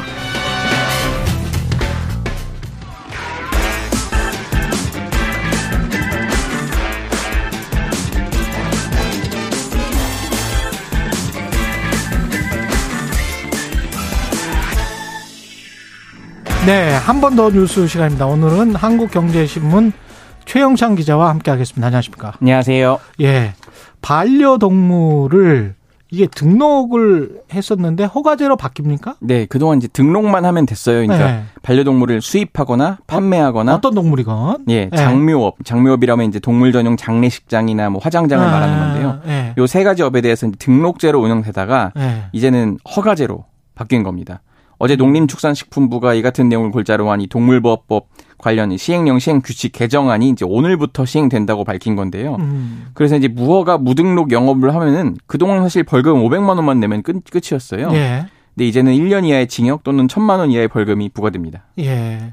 등록제에서 지금 허가제로는 왜, 왜 바뀐 거예요? 그게 이제 정권이 바뀌면서 네. 어, 동물에 대한 시각을 좀 보호해서 복지로 바꿔보자 관점을 보호해서 이게 이제, 복지로 예 정부 설명이에요. 예. 그러니까 단순히 등록이 아니라 허가제를 통해서 정부 관리가 조금 더 엄격해지고요. 음. 이 동물에 대한 학대 방지를 넘어서 출생부터 죽음까지 이 생애 주기 관점으로 이 접근을 하겠다 이렇게 지금 나선 거예요. 예. 그러니까 동물의 건강, 영양, 안전 그리고 습성, 존중 뭐 이런 걸 다 해서 동물 복지 요소를 좀 강화를 한 거고요. 실험동물 전임 수의사제 같은 것도 도입을 했어요. 예. 연간 1만 마리 이상 실험동물을 보유 사용하는 기관은 이 실험동물을 전담하는 수의사를 또 둬야 합니다. 음, 동물학대 재발 방지를 위한 제재 또 강화가 되, 되는군요. 예, 예. 지난달에 이제 혹시 기억하시는 분들이 있을지 모르겠는데 경기도 양평에서 개 아. 1200여 마리를 그 굶겨 죽인 혐의로 60대 예. 남성이 경찰에 붙잡혔어요. 예. 그러니까 해당 남성 자택 내 견사로 보이는 철창과 이 드럼통 이런 데서 이제 사체 수백 구가 음. 발견이 된 건데 이 남성이 2020년 2월부터 최근까지 번식 농장에서 이런 이제 동물을 처분해 달라는 부탁을 받아서 반려동물을 굶겨 죽인 것으로 좀 조사가 된 거예요. 음. 근데 이제 이런 경우에 법원이 동물학대 범죄로 유죄 판결을 선고하면요. 수강 명령 또는 치료 프로그램 이수 명령 제도가 또 도입을 됩니다. 예. 이제 200시간 안에 재범 예방에 대한 그런 어 진단 상담을 받아야 하고요. 또 소유자로서의 기본 소양 교육도 이수를 해야 돼요. 음. 그러니까 반려동물 소유하신 분들이 이제 돌봄 규정도 강화되는데요. 이 반려견이 소유자 없이 기르는 곳에서 벗어나지 않도록 해야 되고요. 또 반려견 동반 외출 시에는 목줄, 가슴줄이 아닌 이동 장치를 사용하는 경우가 있는데 이때 이제 동물이 탈출하지 않, 않도록 이 잠금 장치도 좀 갖춰야 됩니다. 음. 또 줄이 이게 뭐 보통 줄 묶잖아요. 예. 그것도 그렇게 기르는 경우에는 그 줄 길이가 2미터 이상이 돼야 돼요. 그러니까 이게 아. 보통 시골에서 이제 해당되는데 마당에 이제 마당개라고 하잖아요. 예. 그런 개들에 대한 좀 해당이 됩니다. 그리고 음. 빛이 차단된 어두운 곳에서도 장시간 기르면 안 됩니다. 이 장시간이 기준은 사실 안 나오긴 했는데 그러면 이거를 누가 뭐 그 구청이나 이런 데서 돌아다니면서 네네. 이거를 제재를 합니까? 아 보통은 이제 이게 신고가 들어가면 이제 아, 하겠지만은 들어가면. 네 이제 이게 동물 복지 단체들, 동물 보호 단체들이 좀 많아져 가지고 네. 이제 길 이제 그런 걸 이제 유심히 살펴보겠죠 동네에서 어떻게 아. 기르는지. 그러면 여기에 관해서 무슨 뭐 벌금 같은 게 있겠네요. 네네. 그래서 아까 지금 말씀드린 것처럼 어. 뭐 관련해서 지금 뭐 벌금이나 이런 것도 굉장히 강화되는 것고요. 네. 아무튼 그런 식으로 이제 동물을 하나의 좀 그 돌봄의 대상, 가족처럼 이제 인식해지는 그런 계기가 되는 것 같습니다. 네. 그래서 반려동물을 가족처럼 키우지 못할 거면 키우지 말아야 된다. 뭐 예, 예. 이런 예. 느낌이군요. 이게 지금. 음. 그리고 세명대학교 제천에 있는 대학이죠, 이게 맞습니다. 충북 제천에. 예, 예. 여기가 등록금 책임 환불제? 네. 학교 교육에 만족하지 못해 자퇴하는 학생에게 해당 학기 등록금을 전액 돌려주겠다. 음. 어제 선언을 했습니다. 예. 이제 내년부터 시행하는 건데요. 세명대가 이제 내년 1년간 제도를 시행한 다음에 기존 재학생까지 확대 적용하는 방안을 검토할 방침입니다. 아, 코로나19 때문에 그동안 대면 수업이 제대로 이루어지지 않아서 장학금 형태로 일부를 돌려주는 경우는 있었어도 이렇게 교육 불만족으로 환불을 시행하겠다는 건 지금 세명대가 처음입니다. 나름의 파격책이죠. 그러면 나 내가 불만이다라고 네. 하면 등록금을 무조건 돌려주는 거예요? 어 그렇습니다. 한 학기 다한 다음에 네. 아, 이번 학기 강의가 좀 만족스럽지 못해서 저는 자퇴합니다. 네. 이럴 경우에 이제 돌려주는 아, 거예요. 아 자퇴합니다 이러면 돌려준다고? 네, 네. 자퇴하지 않으면 그냥 있는 거고요. 예, 예, 예. 어 근데 불만이기만 하고 자퇴하지 않고 그랬다가 불만만 말하면 학점을 잘 안 주는 거 아니야?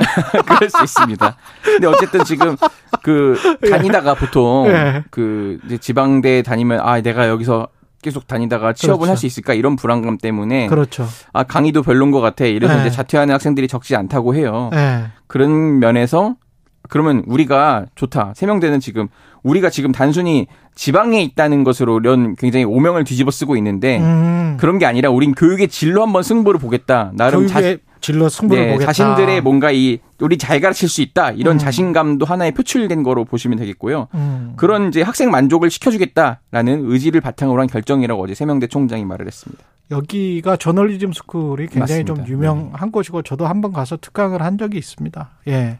학교는 좀 외진 곳에 있긴 한데. 네. 예. 이 지방대 생존의 몸부림이라고 봐야 되겠습니다. 그렇죠. 예. 그러니까 아까 말씀드린 것처럼 단순히 지방에 있다는 이유만으로 외면, 외면받는 건 너무 억울하다. 이게 학교 측 설명이고요. 음. 지금 한번 학교가 재정을 추산을 해봤대요. 예. 기존 자퇴생 비율을 따져보니까 음. 1년에 한 10억 정도가 든다고 합니다. 1년에 10억? 네, 그 정도는 우리 회사, 우리 재단이 뭐 감당할 수 있다. 여기 사립대잖아요. 예. 그 대형 운송회사인 그 KD 운송그룹이 맞아요. 갖고 있는데 예. 어쨌든 그런 문제에선 자신감을 보였고요. 그리고 이 부분은 이제 언론에서 부각이 안 됐는데 단순히 그렇게 선언한 것뿐만 아니라 뭐 예를 들어 스포츠 교양이라든지 뭐 토익, 해외 배낭여행, 교환학생 이런 것도 충분히 강화해서 나름의 특화 프로그램을 만들겠다 이렇게 말을 했습니다. 세명대는 사실은 좀 돈이 있는 대학이기 때문에 네, 네. 예 그렇게 이제 투자를 하는 거고 이렇게 교육에 투자를 한다는 거는 자신감을 갖고 투자를 한다는 거는 좋은 일이죠. 근데 다른 학교들은 이게 가능할지 모르겠네요. 그러니까 다른 학교들이 예. 나름 좀 자구책을 쓰는데 음. 그 뭐 예를 들어 대전에 배제되는 수시 모집에서 이제 1차 합격한 신입생들한테 100만 원씩 줘요 장학금을. 음. 그리고 뭐 경기도의 김포대라는 곳도 그 신입생들에게 노트북을 지급을 합니다. 예. 이런 식의 자고책을 쓰고 아무래도 이런 면에서는 국립대들이 그래도 좀, 좀 많이. 나서고 있어요. 예, 예를 들어 경북도립대는 작년부터 이제 입학생과 재학생 등록금 전액 장학금을 지급을 하고 있고요. 예. 지금 또 희한한 또 그걸 하는데 음. 뭐 국립대긴 한데 예를 들어 그 도 이름이 아닌 데들 있잖아요. 뭐 전북대나 부산대 이런 데가 아닌 경우에는 예를 들어 강릉 원주대라든지 공주대 이런 경우는 대학 이름을 지금 바꾸겠다고 신청을 해놨어요. 예. 앞에다가 국립을 무조건 붙여놓는 겁니다. 그럼 이제 그 바뀌면 국립공주대가 되는 거죠. 우리는 원래 국립이었다. 네. 사람들이 네. 잘 모르는데. 그렇죠. 그래서 이제 조금 인지도를 높이고 홍보 효과를 노리겠다. 이런 식의 조금 개선책을 내는 학교들도 있습니다. 예. 근데 결국은 투자일 것 같고 네. 뭐 해외 사례들은 너무나 잘 아시다시피 사학재단에서 엄청나게 돈을 쏟아붓잖아요. 그렇죠. 예, 물론 기부, 기부도 많이 뭐 받고 기부도 많이 받고 그렇습니다만은 우리도 그런 거를 뭐 활성화하든지 뭐 여러 가지 자구책이 나와야 될 것 같습니다. 네. 그렇게 하면서 또 생존을 못 하게 된다면 또 국가적으로는 한번 특히 인구가 줄어드니까 어떠, 어쩔 수 없는 측면도 좀 있고요. 예. 여기까지 듣겠습니다. 한국경제신문의 최영창 기자였습니다. 고맙습니다. 감사합니다.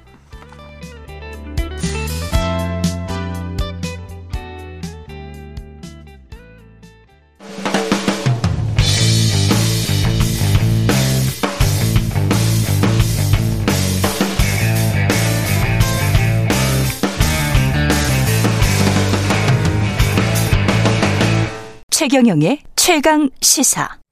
네, 수단에서 탈출한 우리 교민 28명이 공군 수송기를 타고 무사히 귀국했다는 소식 전해 들으셨죠? KC-330 수송기를 조종한 불입니다. 공군 5공중 기동비행단 261 공중급유 비행대대장 조주영 중령 전화 연결돼 있습니다. 안녕하세요, 대대장님. 네, 안녕하십니까? 예. 뭐 가슴이 좀 벅차셨죠? 네, 많이 기분이 좋고 많이 벅차 올랐었습니다. 예. 그때 당시에 그 교민들을 태울 때 기분이 어떠셨어요? 어, 저희 교민들 분들을 태울 때는 예. 정말 군, 어, 국가와 국민을 지키기 위해 존재하는 군인으로서 어. 위기에 처한 수당 교민 28분을 안전하게 대한민국으로 모시는 임무에 투입된다는 게 영광이었고 예. 모실 때는 이제 그 임무를 완수할 수 있다는 사실에 뿌듯함과 보람을 느꼈었습니다. 그러면 조종사시잖아요. 이렇게 예, 맞습니다. 마중을 나가신 거예요? 그 버스를 타고 왔을 거 아닙니까? 아, 네. 저기 사우디 제다 공항에서 저희가 예. 먼저 도착해 있었고 아 그래서 포트 수단에서 제다로 C130을 통해서 빠져나오시기를 저희는 대기하고 있는 상태였습니다. 예. 그래서 C130으로 도착해 나오셨을 때 당연히 저희 KC330 모든 승무원들은 음. 그 교민들을 맞이하러 사우디 그 군인들과 함께 환영 행사에 참석했었습니다. 그 기억나는 교민 있으세요? 아, 저희 그때 교민으로는 아, 네.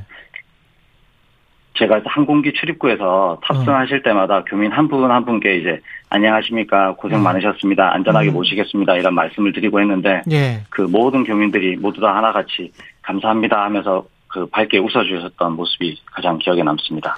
이게 내전 중인데 포트 수단에서 제다까지 이제 사우디아라비아까지 날아간 거 아닙니까?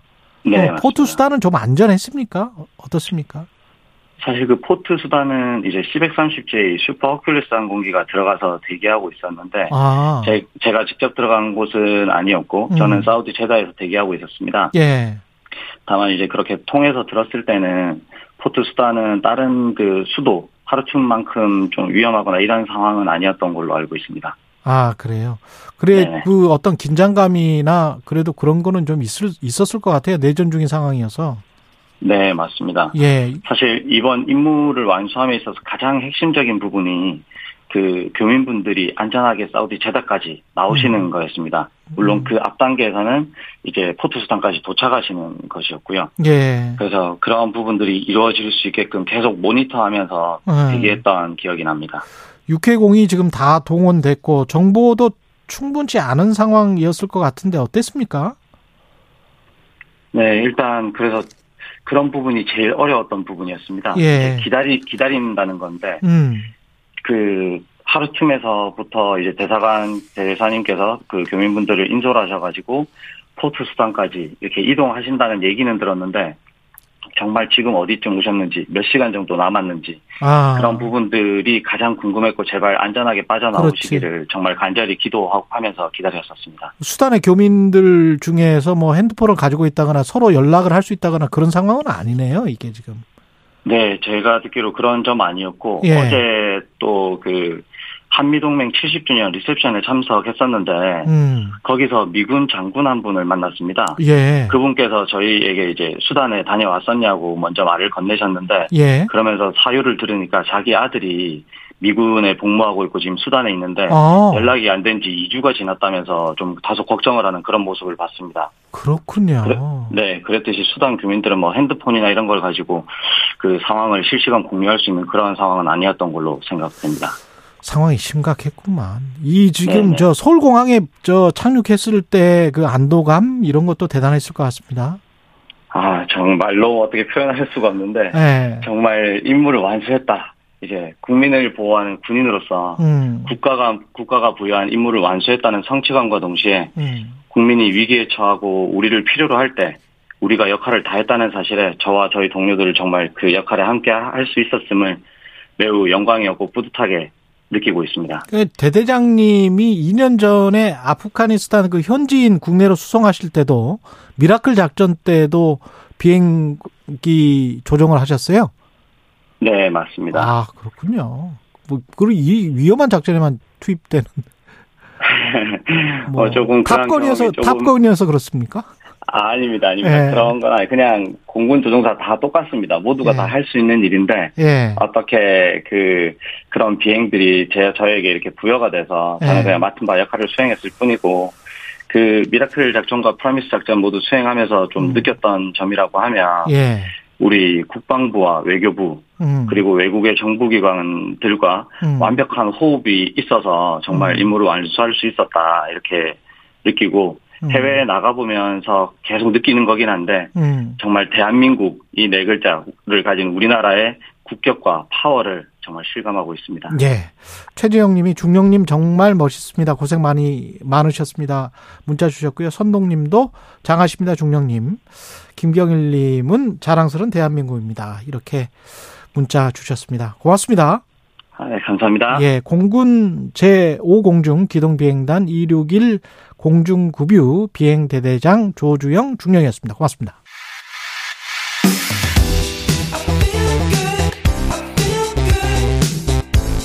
세상에 이익이 되는 방송 최경영의 최강 시사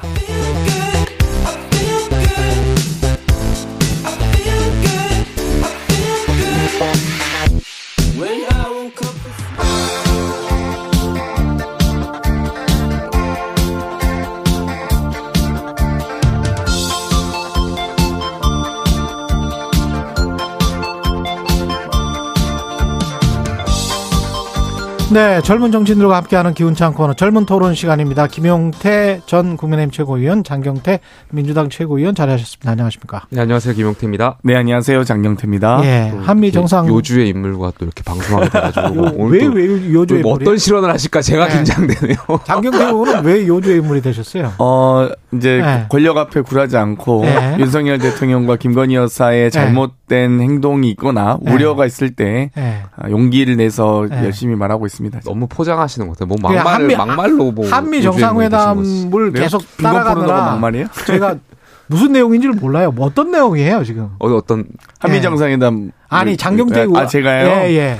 무슨 말씀을 하셨던 거예요? 윤석열 대통령께서 네. 이 환영 행사에서 화동의 네. 볼에 이 입을 맞춰서 읽습니다. 그래서 네. 그래서 제가 미국에서는 아이가 동의하지 않는 경우에는 음. 아이 아이의 신체에 음. 키스하는 것은 성적 학대 행위로 간주될 수 있다. 네. 이런 행위는 심각한 범죄로 네. 간주될 수 있고 여러 주법에서도 확인할 수 있다. 어, 이런 부분을 좀 유의하시라라고 조언을 드렸습니다. 네. 실제 대한민국 법원에서도 아이 손등에 뽀뽀마에도 강제추행이 성립한다라고 2014년 판례가 있고요. 캘리포니아 주 형법이나 버진 버지니아 주법에도 네. 이 아동의 뭐 입맞춤을 하거나 이럴 경우에는 범죄에 해당한다고 있거든요. 그래서 저는 진심으로 대한민국의 국격을 좀 지켜주십사 하는 마음에서 충정해서 드린 말씀이니까 왜 이렇게 베베 꼬이셨어요? 너무 베베 꼬이신 것 같아가지고 아니, 그걸 가지고 누가 성적 학대라고 생각하겠습니까? 그리고 그런 식의 논리라면 2018년인가요? 문재인 대통령 그 평양에 가셨을 때 북한에 화동하고 이렇게 포옹도 하고 하셨어요. 그, 그 성적 학대 그 기준이 어디는 안 하시고요. 그러니까 뭐 포옹을 했는데 나라마다 이제 문화가 있죠. 문화가 이슬람에서는 머리 만지는 것도 그러니까 금기 시 돼 있습니다. 네. 그러니까? 너무 지금 네. 반대를 위한 반대를 네. 하고 꼬투리만 잡으려다 보니까 네. 대통령께서 그래도 안 하셨으면 그러니까 국빈 방문하고 네. 미국 방문 중인데 너무 네. 반대를 위한 반대를 하시는 것 같아가지고 여기까지 뭐 더 길게 할 이야기는 아닐까. 맞습니다. 아니, 저, 아니, 본인도 저는, 본인도 부끄러우시죠. 저는 계속 아. 성적 학대로 간주될 수 있다. 조심하시라. 이런 건 되게 단히 외교적인 이 알겠습니다. 결례가 될 수 있다. 이건 예. 그럼 간주될 수 있다고 했잖아요. 공영, 이것도 고발하실 거예요? 공영 방송의 시간도 중요하니까요. 네네. 다른 중요한 문제들 굉장히 많습니다. 예. 네. 다른 중요한 문제들 굉장히 많고 한미 정상회담 관련해서 워싱턴 선언을 했는데 일단은 아까 하태경 의원은 굉장한 성과다 이렇게 에, 이야기를 하던데 어떻게 생각하세요, 김영준? 저는 물론 이제 한미 동맹의 네. 의미를 있어서 재확인하는 음. 데서 굉장히 큰 의미였다고 생각하지만 음. 아, 성과에 있어서는 뭐 100% 만족할 만한 성과는 아니었던 것 같아요. 음. 그러니까 물론 워싱턴 선언이라는 거 문서화했다는 점에서 굉장히 의미가 있겠지만은, 음.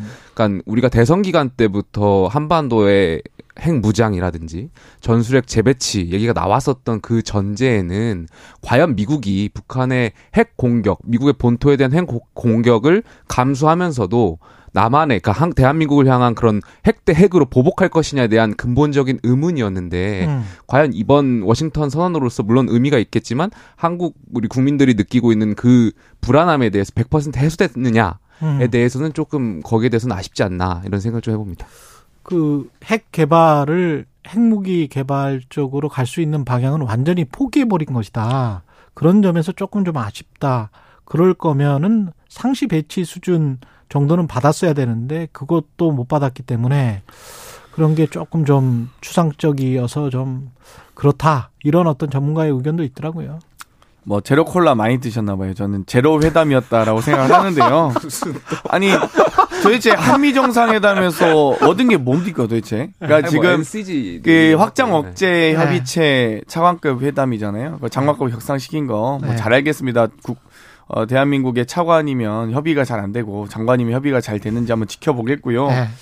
제일 중요한 건 저는 그나마 정말 최소한 국익을 위해서 이, 이 IRA법이나 반도체법 미국의 이 자동차와 반도체 관련된 수출을 우리가 어떻게 좀 더 해결해 나갈 수 있을지를 음. 얻어오실 거라고 혹은 얻어오실기를 음. 기대했습니다.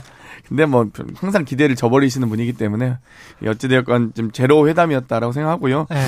뭐 아무튼 뭐 지금 뭘 해왔는지 잘 모르겠는데 아무튼 저희도 면밀히 분석하겠지만 지금 뭐 엄청난 성과였다고 말하시는 국민의힘 의원님들마저도 음. 그 성과가 무엇인지 정확하게 얘기 못하고 계시거든요.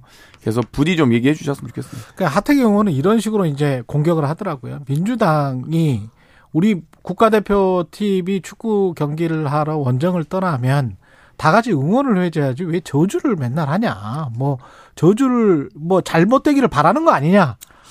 지금 해외 순방 가실 때마다 사고 치고 계시잖아요. 네. 영국 가셨을 때 조문 없는 조문 외교 하셨다가 음. 또 스페인 국왕 뭐 나토 뭐 회, 회원국도 아니면서 갔다가 또 전혀 홀대 받고 오시고 뭐 이 동남아시아 가셨다가 캄보디아 가서 빈곤 포르노 논란만 일으키시고 이제 일본 가서 오므라이스 드시고 오셨어요. 마이너 라이스라고 싶었 마이너 라이스로 제가 지칭하고 싶었는데 뭐 참았는데요. 어찌됐건 네. 일본 가서도 독도 문제 우리 독도는 우리 땅도 말씀 못 하셨는데 미국 가서 지금 하해온 게 뭡니까? 제로 콜라만 드시고 오셨잖아요. 그러니까 제가 제 거 이렇게 말씀드리는 게 그래도 저는 이명박 박근혜 정권, 예를 들면 이명박 정권 때 이 소고기 협상이 있었습니다. 네. 우리가 이 농수산물을 퍼주긴 했지만 그래도 한국산 자동차가 진출할 수 있는 교두보를 조금이나 조금이라도 만들기 위해서 노력했다라는 점이라도 제가 진짜 50보 100보 양보해서 어. 인정해 드리고 싶은데 지금 윤석열 대통령은 뭘 지금 해 오셨는지 잘 모르겠어요. 그러니까, 그러니까 저, 저주하고 싶은 게 아니고 성과를 객관적으로 보고 싶은데 음. 그 객관적 성과가 뭐냐라고 물어보면 아무도 답을 못 하잖아요. 일본 정상회담에 대한 객관적 성과가 뭡니까? 미국과의 정상회담 지금 객관적 성과가 뭡니까? 그러니까 제가 네. 초반에 네. 말씀드렸지만 어쨌든 저희 그 대한민국에 있어서 NCG라는 핵 협의 그룹을 만들었다는 점에서는 굉장히 음. 의미 있는 성과거든요. 그러니까 미국 입장에서만 보더라도 세계 어느 나라와 이렇게 나토를 제외하고는 어떤 국가와 국가 간의 이런 핵 협의구를 만든 전례가 없고요.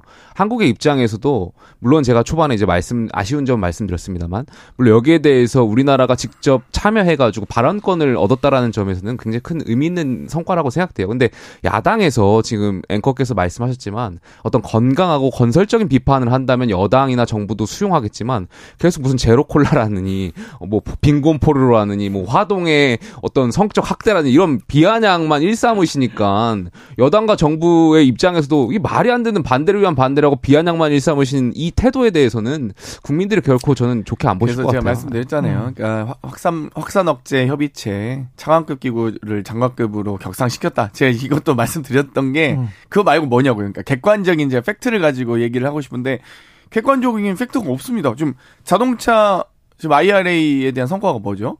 심지어 한미 정상회담 앞두고 이런 이 전기차 지원 대상에서 현대 기아차 빠졌잖아요.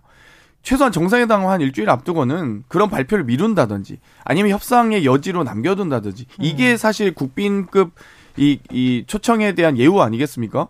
그런데 한국 대통령 불러다 놓고 한국 대통령 가기 전에 현대 기아차 뺍니까? 이런 건 좀 이런 건 이해가 안 간다는 거죠 제가 보기엔. 근데 대통령이 방미하기 전에 워싱턴 포스트 인터뷰 내용도 그렇고 내용 자체도 100년 전 일 가지고 뭐 이렇게 무릎 꿇라고 하는 거는 나는 그런 생각은 받아들일 수 없다. 나는 이렇게 분명히 이야기를 했더란 말이죠. 근데 그걸 또 이제 이른바 보호하기 위해서 유상범 수석 대변인도 그렇고 김명민 최고도 그렇고 뭐 이게 오역이었다. 이러니까 미셸리 워싱턴 포스트 기자가 그 오역 아니고 내가 한두 번 들어 몇 번 들어보니까 다시 들어보니까 오역 아니야 이러면서 올려버렸어요 한국말로.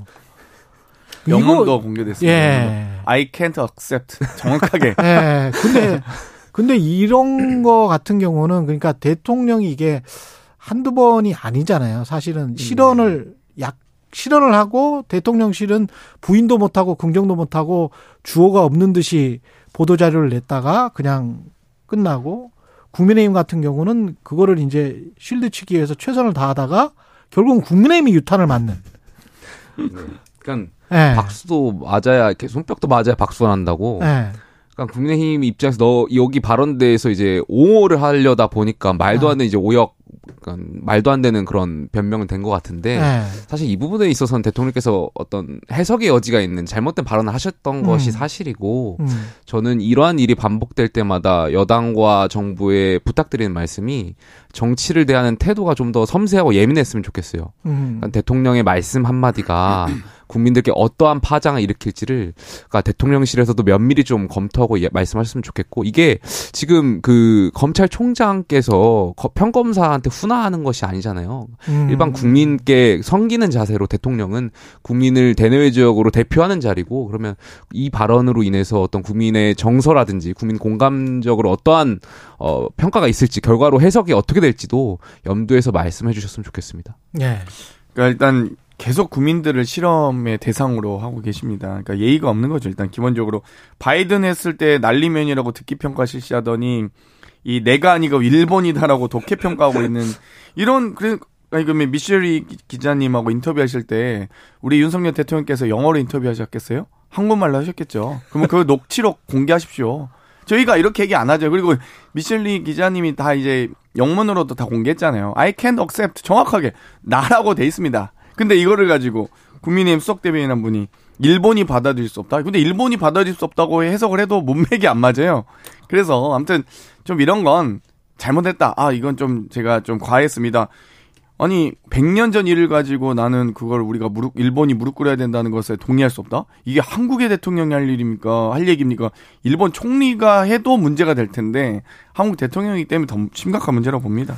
그리고 투자 성과 관련해서 넷플릭스 투자 성과를 소개하면서 굳이 이렇게 대통령실 관계자가 이야기할 필요가 있었을까 생각이 드는 게 김건희 여사가 넷플릭스 투자 유치 과정에서 보고를 받았다.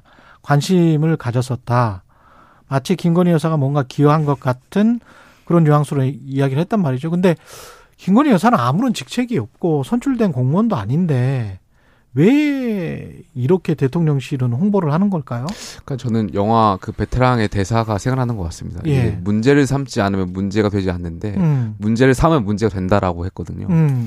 그러니까 그러니까 이건 분명히 대통령실 참모가 저는 잘못한 것 같아요. 예. 이런 것을 물론 그 와중에 어떤 공적 영역을 명확히 임무를 명확히 나누어가지고 영부인한테 보고를 하지 말아야지 이런 것도 저는 좀 어렵다고 보고 현실적으로 물론 어. 영부인이 거기에 대해서 직간접적으로 여사께서 관여할 수 있는 부분도 있을 거고 네. 그럼 거기에 대해서 비공식 루트로 저는 할 수 있는 건데 이것을 대국민에 대해서 이거 브리핑 언론에 마치 영부인한테 보고했다는 것을 당연하다듯이 보고한다면 글쎄요 지금 영부인을 향해서 여사를 향해서 국민들이 왜 영부인이 저렇게까지 국정에 관여하지에 대한 의문이 있는 와중에 어. 대통령실 대통령실의 참모분들이 좀 생각 없이 말했던 것 아닌가. 그러니까 본인이 보다 좀 잘 보이려고 했던 그 충성 경쟁에서 나왔던 발언 아닌가에 대한 아쉬움도 좀 있고요. 그러니까 그런 예. 게 김건희 여사가 이 과정에 얼마나 관여를 해서 얼마나 기여를 했는지는 모르겠습니다만 상식적으로 기업을 운영하는 미국 기업이건 한국 기업이건 간에 김건희 여사나 윤석열 대통령이 우리한테 투자해줘라고 해서 아무 이윤이 안 났는데 투자를 할 기업은 없거든요. 그러니까 이게 네. 정확히 대통령실의 주인은 김건희다라는 걸 극명하게 보여준 사례인데요. 또, 또, 저 명예훼손 또 당하시려고 또 이, 근거 없는 발언을 아니, 또 저렇게. 이러니까 김건희 섭정이라는 얘기가 나오는 겁니다. 보세요. 기소 지금 윤석열 대통령 아 성취 얘기 아닙니다. 대, 윤석열 대통령과 별도로 직접 대통령실 관계자로부터 보고를 받았다 했습니다. 예. 별도 대통령과 별도로 대통령과 같이 써도 문제가 되는데 음. 별도로 직접 김건희 여사 신분이 뭡니까? 대통령 선출된 대통령의 부인이란 것 말고는 이 보자, 지원은 받을 수 있지만 보고를 받을 대상은 아니죠. 음. 국가 통수권자가 아니시잖아요, 김건희 여사는. 근데 네. 계속 이런 식으로 투자 상황을 진행받았다. 그리고 투자 상황도 웃깁니다. 이거 2022년에 우리가 넷플릭스로부터 8천억 투자 받았거든요. 4년으로 계산하면 3조 2천억 정도 됩니다. 근데 3조 3천억 받았다? 그러니까 모르겠습니다. 이게 거의 이제 25억 달러기 때문에 음. 거의 그냥 환율? 원래 해왔던 네. 걸로 환율 뭐 변동폭 계산하면 원래 투자 받았던 거 계속 투자 받는 거거든요. 그리고 지금 대통령께서 현안을 알고 계실지 모르겠는데요. 음. 지금 여러 가지 글로벌 CP사들의 여러 이 망 사용료 관련된 논쟁이 있습니다. 그러면 거기에 대해서 지금 국회에서 혹은 이 여러 우리 한국 대한민국 기업과 여러 외국 기업과의 지금 관계 설정이 아직 안 됐거든요. 정확하게. 음. 그런 상태에서 이렇게 지르면 어떡합니까? 이거 진짜. 정말 왜 이렇게 사고 치시는지 모르겠어요, 정말. 전반적으로 음. 대통령실이 국민께 브리핑하나 언론에 브리핑할 때그 야당의 빈틈을 안 줬으면 좋겠어요. 계속해서 음. 야당에 지금 빈틈을 주고 있는 것 같아서 예. 어떤 본말이 전도돼서 다른 것들이 예. 약간 형식적인 부분에 있어서도 굉장히 비판받는 것들이 있는 것 같아가지고 예. 본래 의미가 좀 퇴색되는 것 같아서 수비를 잘하자 형식도 예. 있지만 이제 내용도 음. 어 계속 8천억 정도는 저희가 투자 받아왔기 때문에 4년으로 음. 계산하면 20억 달러 정도 됩니다. 예. 그러니까 성과가 아니에요 이거는. 예. 그리고 민주당 돈봉투 의혹 사건 잠깐 짚어 볼게요. 이게 지금 수습이 좀 되고 있습니까? 일단은 아, 성일종 의원은 네. 아마 세 번 정도 비대위가 바뀌어야 될 거다. 거의 뭐 한 10년 걸릴 것 같다. 뭐 이렇게. 뭐 국민의힘 얘기인가요? 예, 국민의힘 성일종 의원은 그렇게 아, 예, 이야기하고 국민의힘 자당의 이야기를 하시는 거 아, 아닌가라는 생각이 들어요. 이재명 대표랑 아, 화법 그래? 비슷하신 것 같은데. 아니 아니. 네, 지금 그, 보니까 네. 거기 김기현 대표를 비롯한 네. 뭐땅 대표부터 시작해서 네. 지금 김재원, 태용호, 조수진 트로이카는 어떻게 해야 됩니까? 아니 지난번에 네. 이재명 대표를 그러니까 향해서 돈봉투 의혹 네. 질문했는데 네. 김연아 의원은요 해가지고 네. 비판받았던 거 아닙니까? 아니, 똑같은 어, 화법을 지금 하고 계세요. 근데 네. 저희는 어쨌건 지금 이, 이 검찰의 수사가 빠르게 음. 진행되길 바라고요. 송영기 음. 대표가 탈당하셨겠고 상임고문도 해촉되신 뭐 사임하신 상황이기 때문에 음. 어찌되건 본인이 자연인인 상태에서 검찰의 수사를 공정하게 받겠다. 라고 지금 하고 계십니다. 김기현 당대표님 이제 KTX 등의 본인 땅 의혹 음. 좀이 황교안 전 대표께서 이 제기하셨던 의혹이잖아요. 제가 제기한 것도 아닙니다. 어찌되었건 그 부분 좀 수사 받으셨으면 좋겠고 저희는 어찌되면 다 수사 받고 있습니다. 지금 다 압수수색 받고 있고 다 탈탈 털리고 있는데 국민의힘 의원님들 혹은 국민의힘 소속된 분들은 참 어떻게 이렇게 이 유유자적 하시는지 정말 그게 참 신기하고요. 또 저 반성 네. 못 하시고 또 국민의 힘을 향해 가지고 공격만 아니, 일삼으시는데 공천 헌금은 정확하게 이 문제가 큰 사안이죠. 공천 헌금. 뭐, 뭐, 그 부분에 아. 있어서는 당연히 저희 국민의힘도 반성해야 되는 지점이 있다라고 생각하고요. 네. 성역 없이 수사가 이루어져야 된다고 생각하고 네. 민주당은 좀 아쉽게도 지금 아노미 상황인 것 같아요. 음. 그러니까 악재가 계속 터지고 있고 여기에 대해서 대응도 제대로 못 하고 있고 사실 반성도 없는 것 같아가지고 전 더불어민주당의 그민 주라는 간판을 내려야 된다고 생각해요. 저는 더불어당이라고 국민 빼야 된다고 생각합니다. 무슨 말 같지도 않은 소리 하세요. 또 또 또 예. 네. 그러면 뭐 정광문의 힘입니까? 네. 목사 힘으로 바꾸세요. 목사 힘. 예. 아니 근데 그 돈봉투과 관련해서 그 대응 이게 아까 저 사실은 대통령이나 뭐 이렇게 실언을 했었을 때 국민의힘 대응이랑 약간 좀 비슷해요. 어? 그럼 뭐가 오면 그거를 그냥 겸허하게 받아들이고 앞으로 어떻게 하겠다. 뭐 이거는 정말 죄송하다. 이렇게 하는 게 이제 국민들이 봤을 때는 상식적일 것 같은데 그걸 이제 자꾸 그 빠져나가려고 하는 것 같은 특히 그 그리고 민주당 음. 동봉투 의혹 같은 경우는 민주라는 이름이 붙어 있잖아요. 근데 그렇죠. 정당 민주주의의 근간을 훼손했다는 그 판결에도 이미 나와 있지 않습니까? 박희태 전 국회의장 그렇죠. 같은 경우는. 그러면 이게 뭔가 이게 그 웃고 넘어갈 일은 아닌 것 같은데. 아니, 뭐 저도 이제 예. 뭐 오늘 좀 예. 뭐 예. 밝은 분위기에서 했는데요. 예. 어찌됐건 이 돈봉투 사건이 만약 진실로 밝혀진다면 음. 당연히 뭐 이런 의혹이 제기된 것만으로도 저희는 당연히 국민들께 송구하다고 생각하고요. 예. 어, 또 이게 어찌됐건 저희는 검찰 수사를 성실히 받겠다. 예. 그리고 이미 이제 관련자들이 검찰로부터 압수수색을 뭐 상당 부분 진행이 되고 있기 때문에 저희도 빠르게 수사가 진행되고 진실이 규명되길 바랍니다. 음. 그래서 오히려 이런 문제들은 저도 그렇고 이 앞으로 이 모든 대한민국 정당사에서 정치사에서 사라져야 될 일이죠. 음. 네.